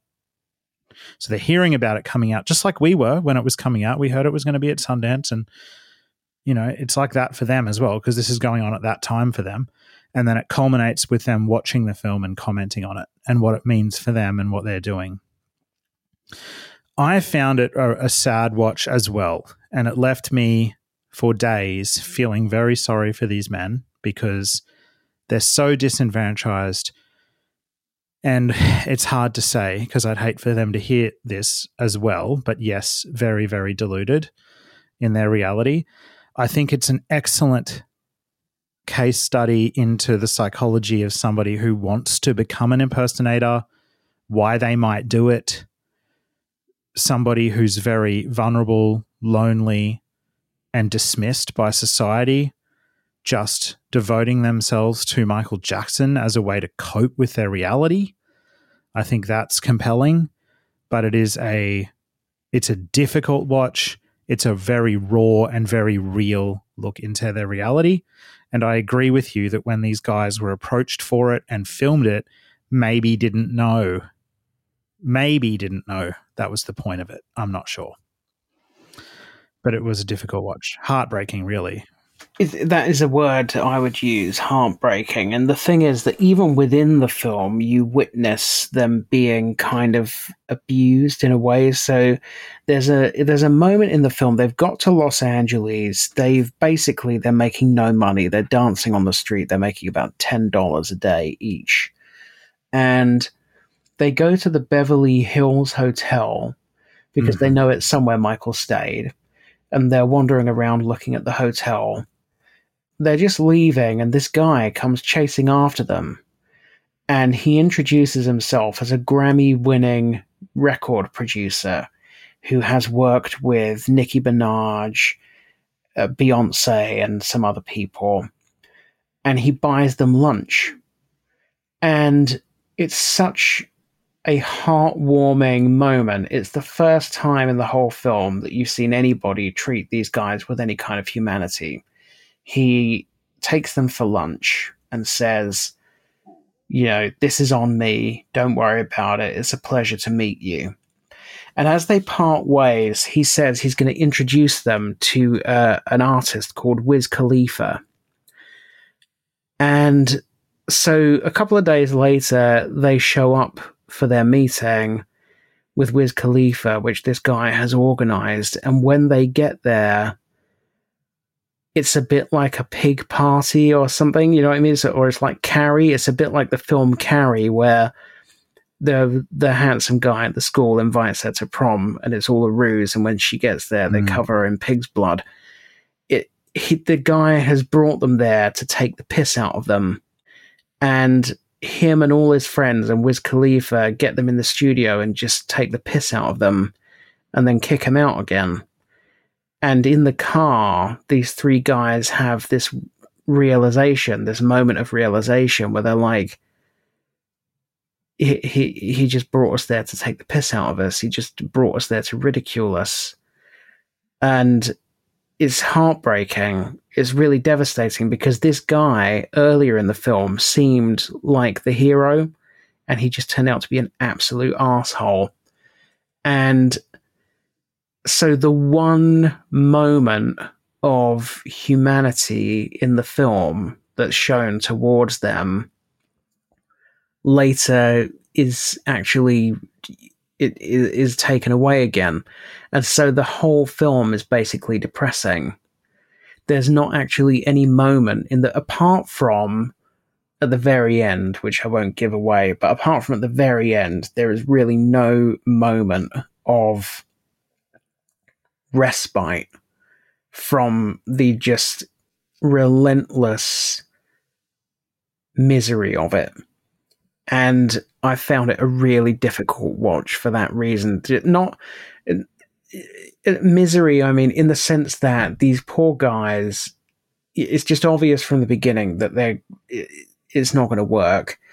And, but they absolutely believe that it is. And you're just, what it's almost like watching a kamikaze mission. Do you know what I mean? Yeah. And everywhere they go, people are taking the piss out of them. The TMZ guy is taking the piss. It's just, oh, it's horrible. It's just like watching people getting bullied for an hour and a half. That's that was how I felt about it. There's some moments though that made did, there, there are some moments that I thought were heartwarming, like when they talk about giving hope and joy to people for just a minute on the street giving them some escapism and hope and entertainment. Like I, I felt like that level of human connection was hopeful and, and encouraging. But then you've got other parts where, like, when the older one figures out that, you know, one of the other guys or both of them, I can't remember whether it was the one whose dream is to become a porn star, whether it's him that's leaving or, or Malachi. But when he figures out that the group's kind of disintegrating and he's realized, well, they're moving on, and I'm just, I've just got to keep doing this. Like there's there's some parts in it that are really, you know, heartbreaking yeah. to watch. Oh, it's, it is. It's devastating. If it was about if it, if I didn't feel that two of the three, in my opinion, would be classified as vulnerable, then I might have different feelings about it, but my problem with it fundamentally mm. is that I feel like these guys were not in a position to understand what they were signing up for at the time that they signed up for it, and that they yeah. Clearly believed that they were signing up for something different than they were that's my problem with it. And I just feel like it is not in their best interests for this film to have been made. And if it were to be widely released, it would be bad for them. And I kind of feel bad for having seen it. And I feel even worse about the idea of lots more people seeing it. I think it's a complicated movie, just like these guys are complicated. I, I don't think I can definitively say the point of the director was to exploit them. I think a natural... no. I'm not saying that, but I'm not. I I cannot claim to know what the director's intent was.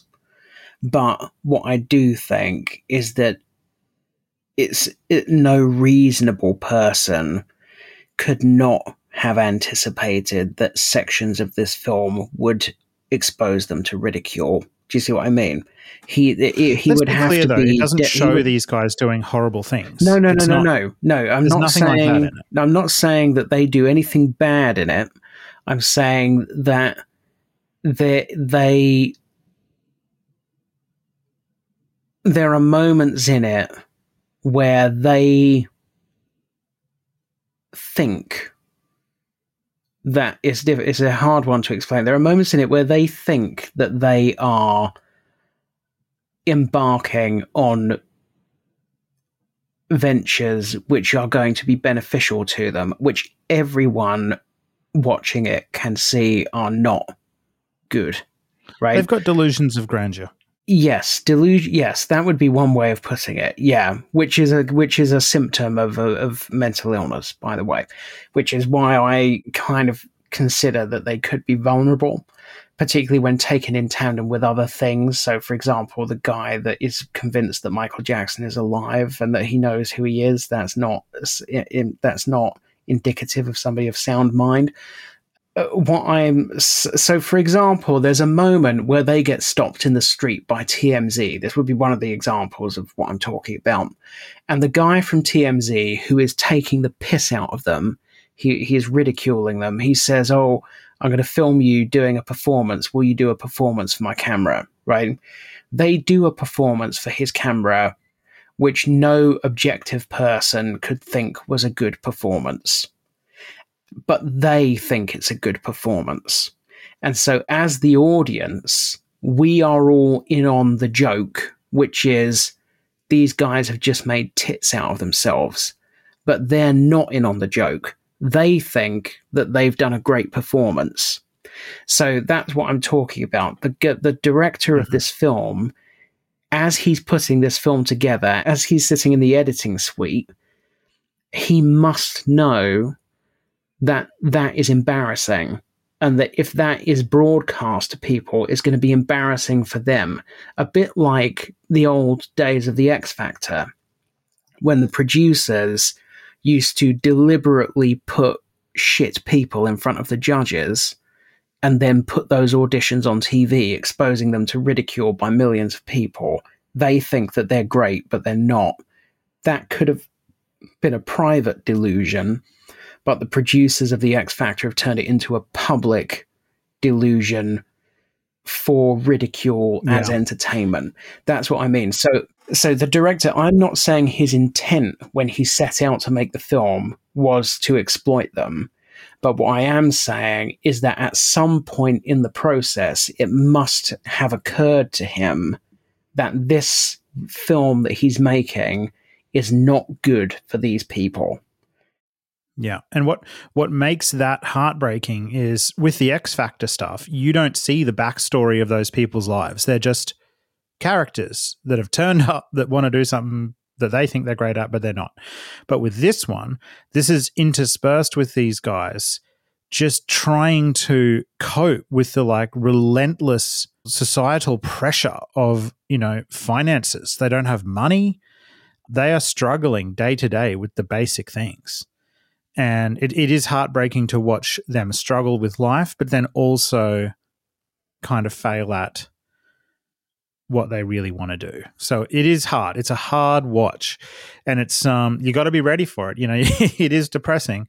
We'll see. I'm not sure. I mean, it, it was made quite a number of years ago now, five or so years ago.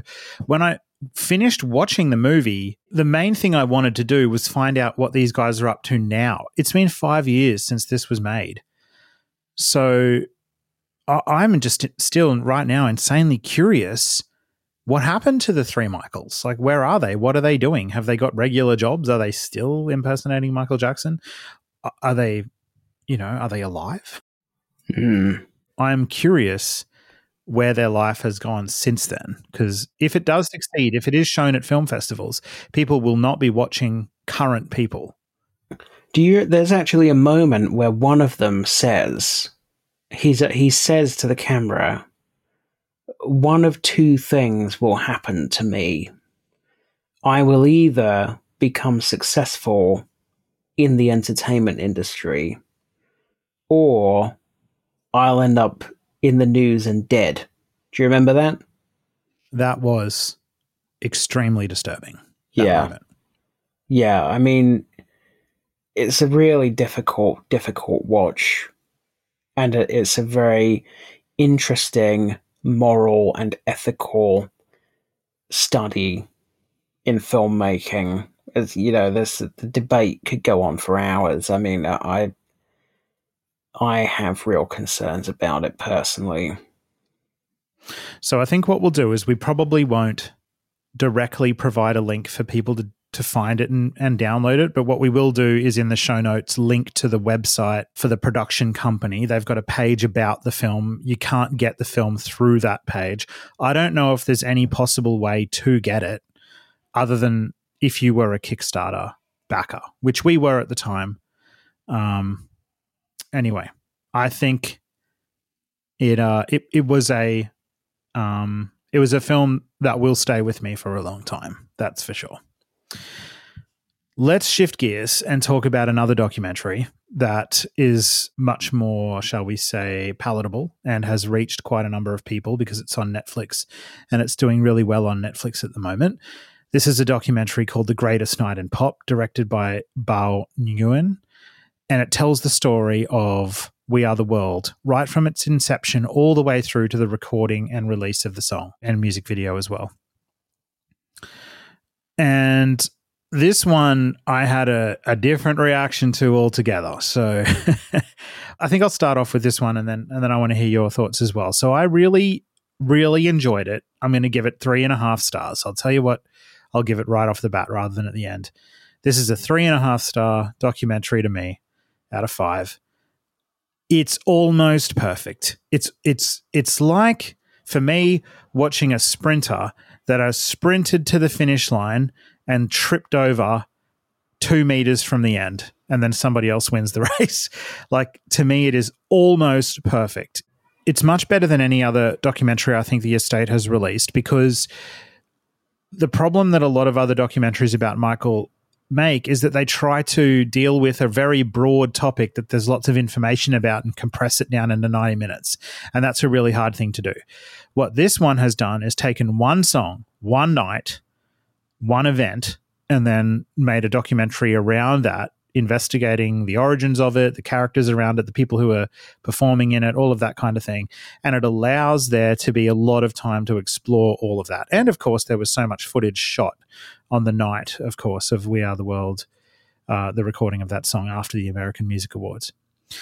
There are amazing things about it. So, right from discussing the origins of the song, they get the broad strokes of the narrative right they present Michael's intent, Lionel's intent, Ken Kragen's intent, all of these different people, Quincy's intent correctly. It's it's really gripping, I think, in terms of the challenges that were faced putting it together with Lionel having to juggle hosting this huge event, but then going to the studio straight after that to record this, the logistics of making it happen, the problems with the the technical side of recording it. I think all of that is really gripping, and you know, I was I was really glued to this one as well. Uh, but I do have a problem with it, and I can't shake this problem. Like I, I finished watching it frustrated, not because it's bad. It's not bad. It's definitely good, and I'm I'm hoping that a lot of people watch it and enjoy it, and again learn about you know the the great artistry behind this song.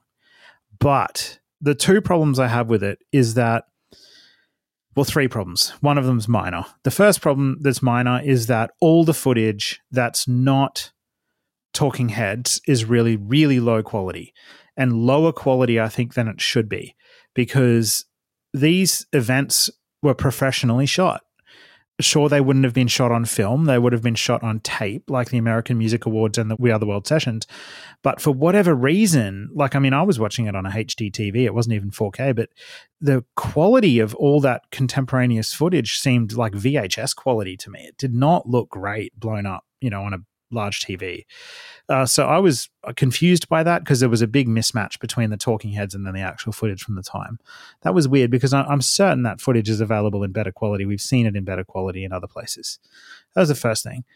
But the major ones for me, that's minor. The major ones are there's key sources of information that would have made the telling of this story so much better that are just not in there at all. There is a half an hour section to begin the movie all about the conception and creation of this song. And they rely on people's recollections of, of what happened rather than going to direct information from the time. Michael Jackson gave a deposition in 1993 when he was sued and Quincy and Lionel was sued for this song. People were alleging that it was a plagiarized fraudulent song. And they ended up winning the case. But in that deposition, Michael spends 10 minutes exhaustively discussing the writing and creation process of the song. What did Lionel bring to him? What did he add to it? How did he create it? Who are the people he worked with to do it?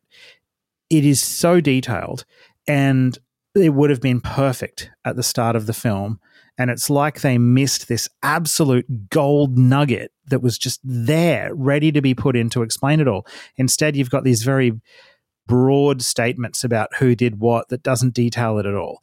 And because that depth isn't in there, you get a lot of other people being missed who actually worked on it. And there was a video that was put up on Instagram recently by a drummer John Robinson.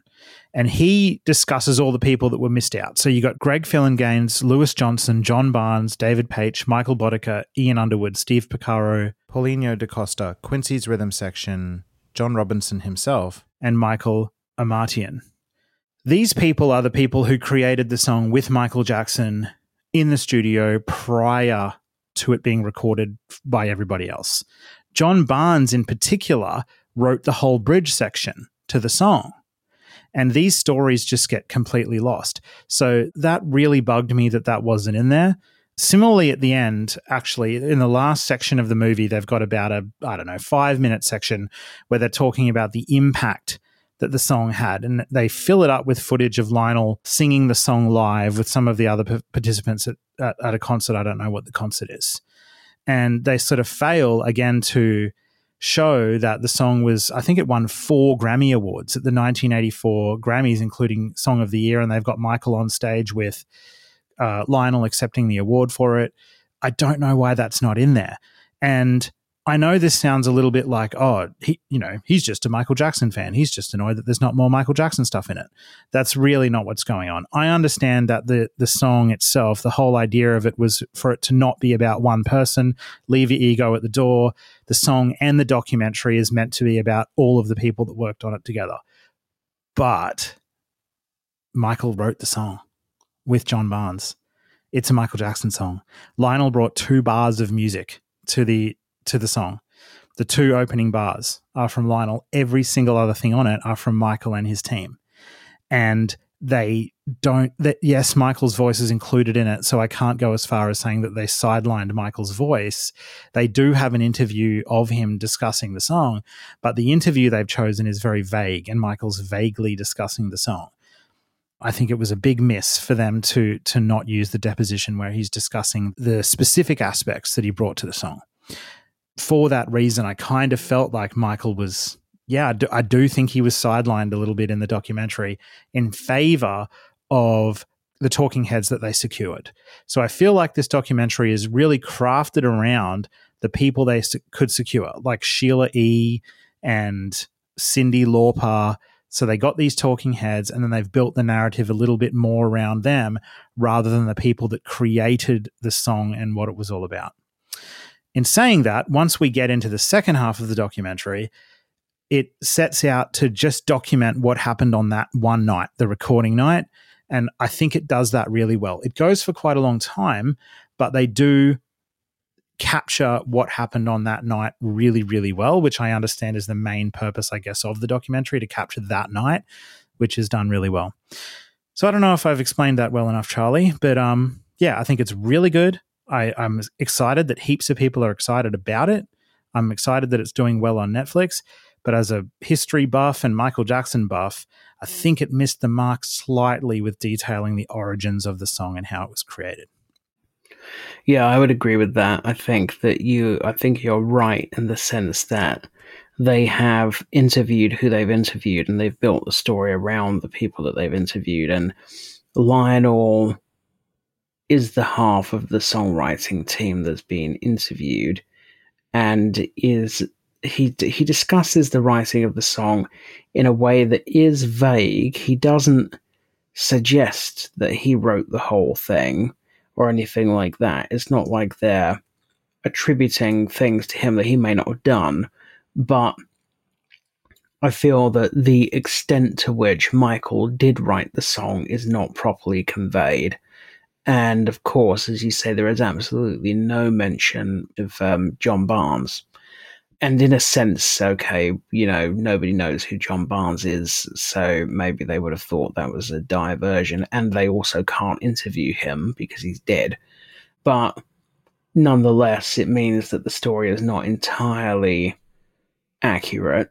I was really enjoying it up to the point where they actually got into the studio.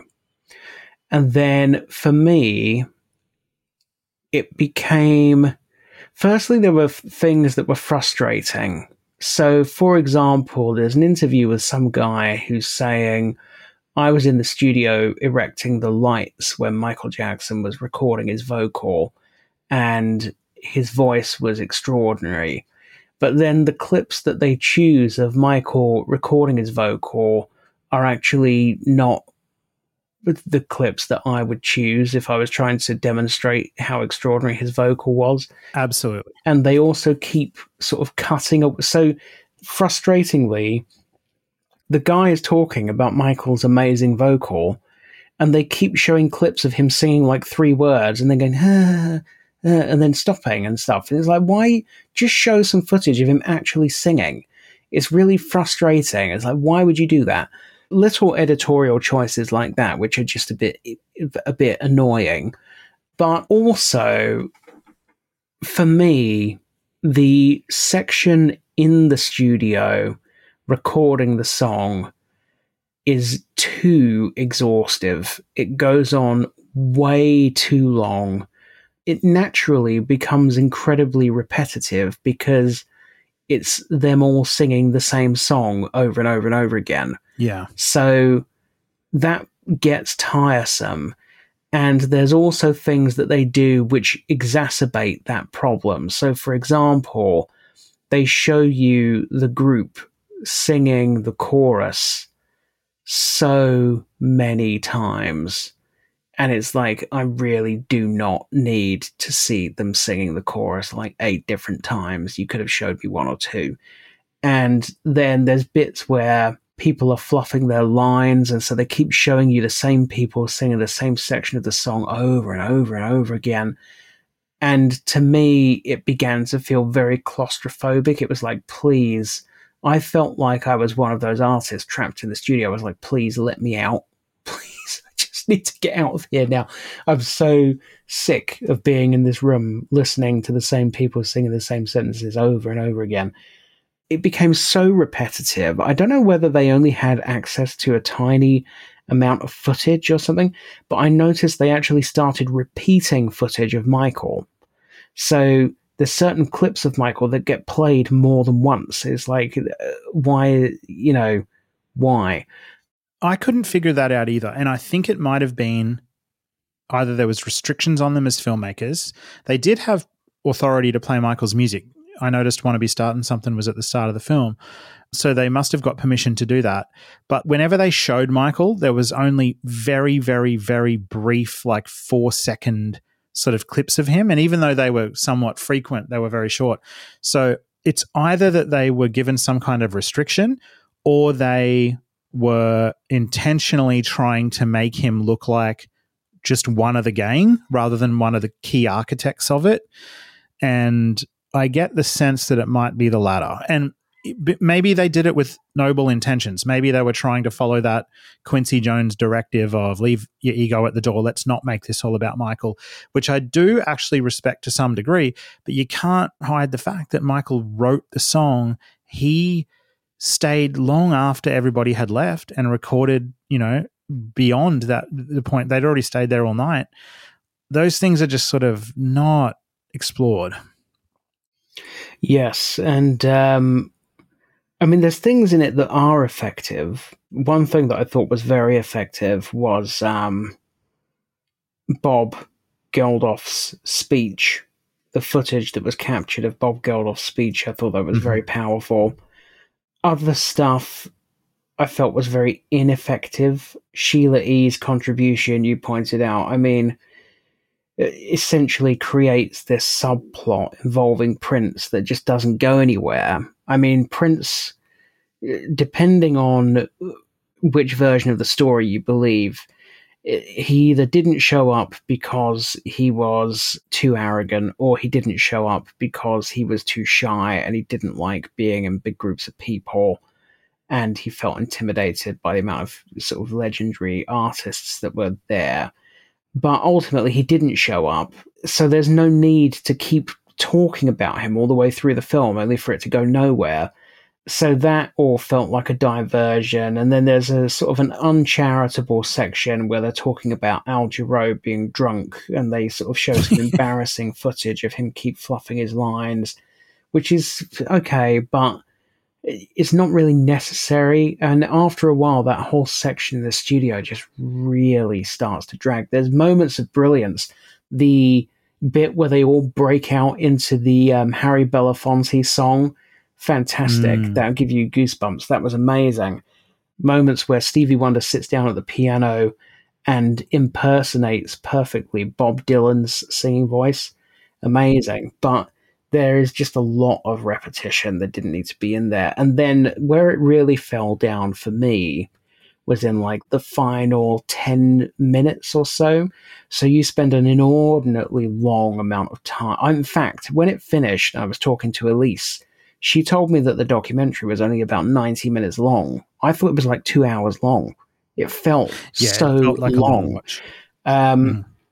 But then at the end, they sort of they have this section about the impact of the song, and it's it's such a rush job, and Yeah. the imp the discussion of the impact of the song is. I mean, for example, all the stuff about how many copies it sold, how much money it raised, it's basically just blobbed on the end as like b- white on black text that's on screen for like five seconds.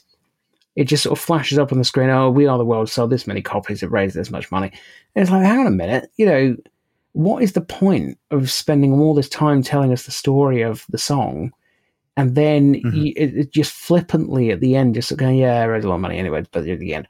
So it, it they could have easily they could have easily chopped 10 minutes out of the section in the studio, which went on way too long, and had people like Lionel actually saying to the camera, We sold this many copies. It was so popular that we literally ran out of copies. We had to reprint it and then we had to reprint it again.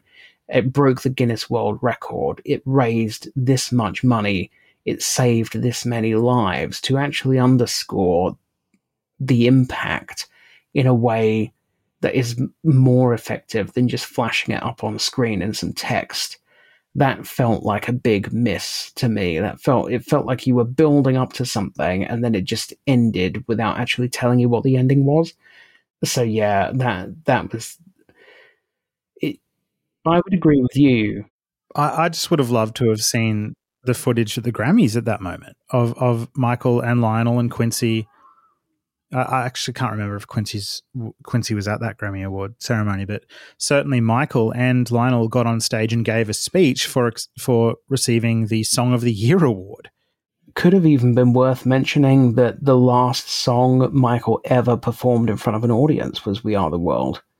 Um, Which you saw, you saw him do that. I was there. Yeah, I mean, you know, was it an amazing performance? No, but the crowd loved it, and it was the end of his performing career. And that was what twenty years later, I think.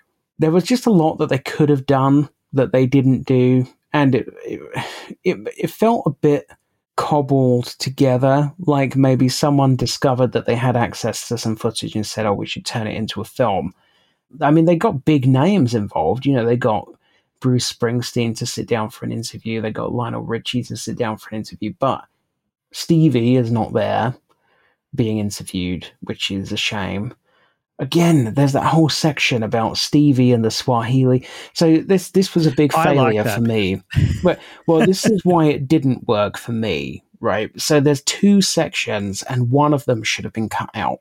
So they subject us to about a five minute section, which is all about how Lionel Richie is the best person you could ever have in charge of We Are of We Are the World, because he is he will make sure that nothing, no diversions, no tangents are gone down, and everybody keeps on track and everything is kept in order.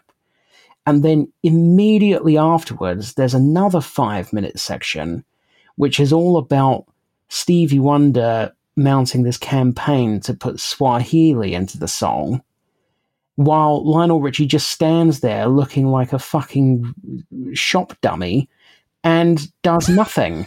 And everybody erupts into a big argument about it. And you're going, well, what, hang on a minute. What was the point of that preceding five minute section about? Because that's clearly bollocks. Because there was a big tangent and there was a big argument, and he didn't do anything to resolve it. So it's almost like, oh, you've just wasted my time there with five minutes of bullshit. So either they should have kept in the Lionel Richie section and cut out the Swahili section, or not down the Lionel Richie section and kept in the Swahili, but the two of them are directly contradictory things which happen Im- immediately Yeah. after one another.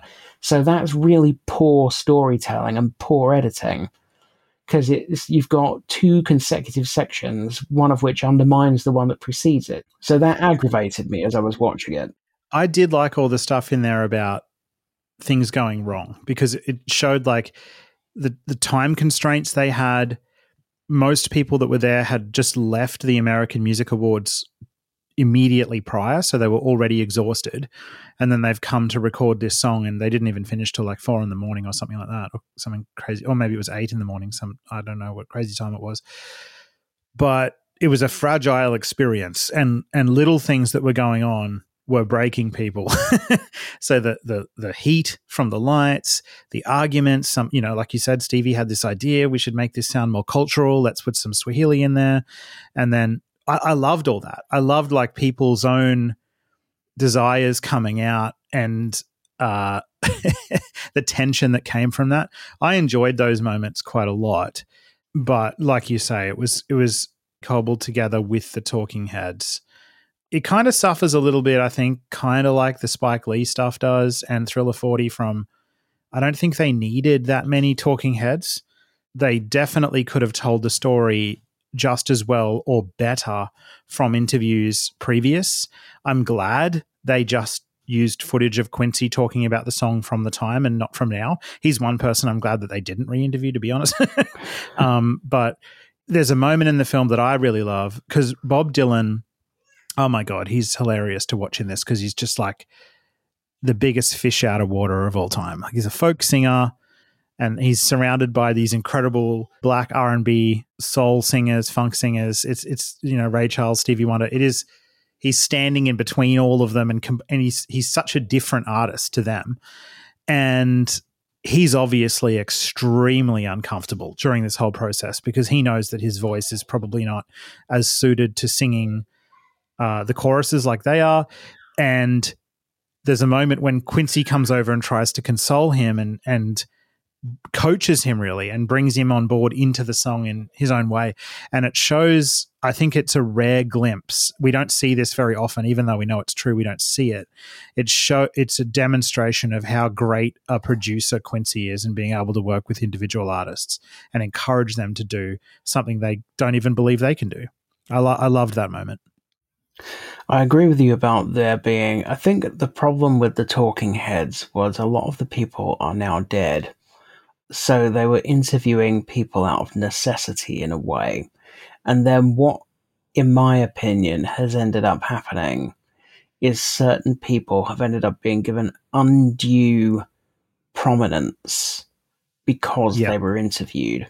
And one that Yes. jumps out to me is Huey Lewis, where I, mean, he must tell us that oh, about 15 times how nervous he was.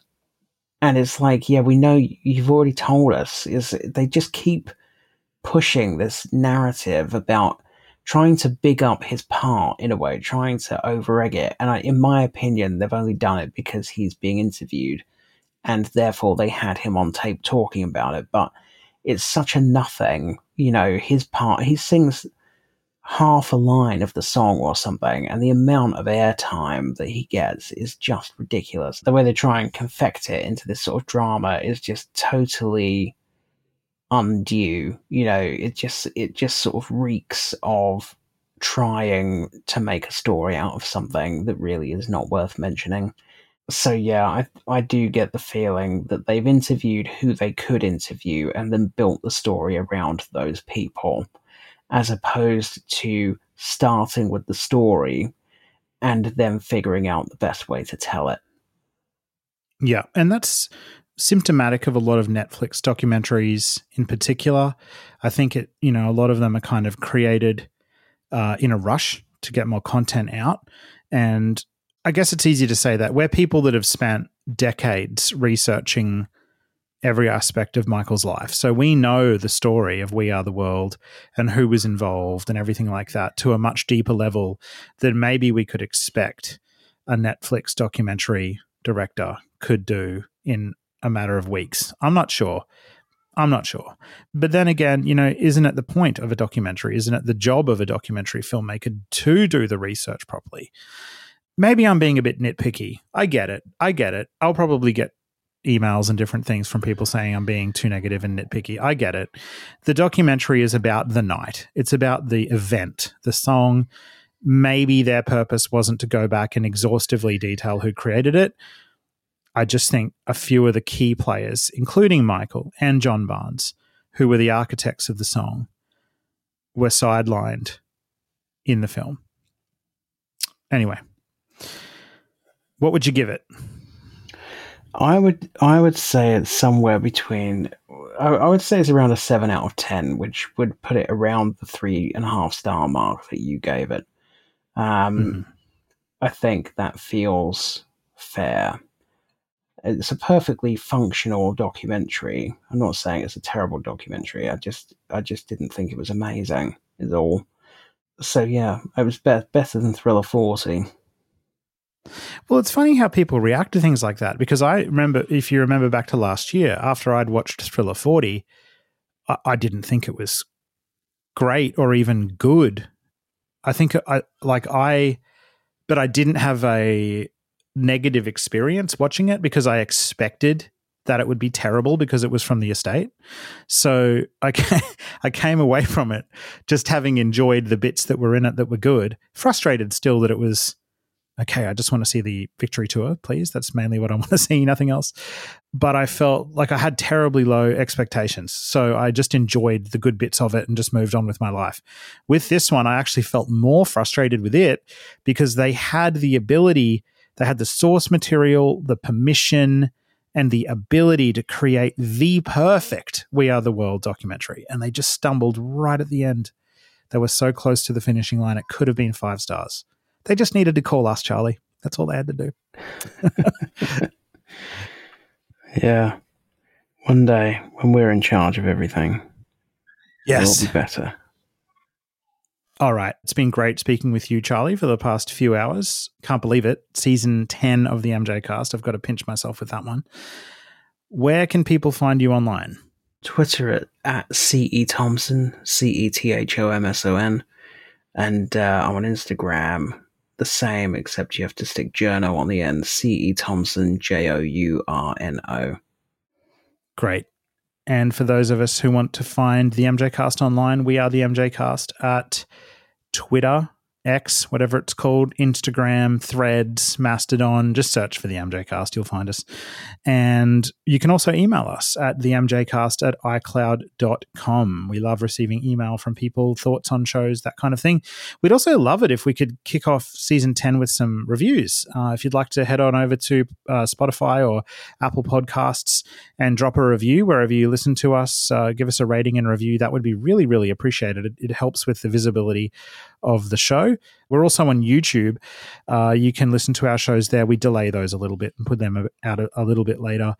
We have lots of exciting episodes planned for this season. Hopefully, some more special episodes with Michael Jackson collaborators. Uh, we'd love to talk to some authors uh, of Michael Jackson books that are coming out, maybe documentary filmmakers, all of those kind of things. We'd love to do some more roundtables. Uh, we've got an exciting year ahead with 2024 covering the Michael biopic as well as it gets filmed ready for its release next year. Until next time, keep Michaeling.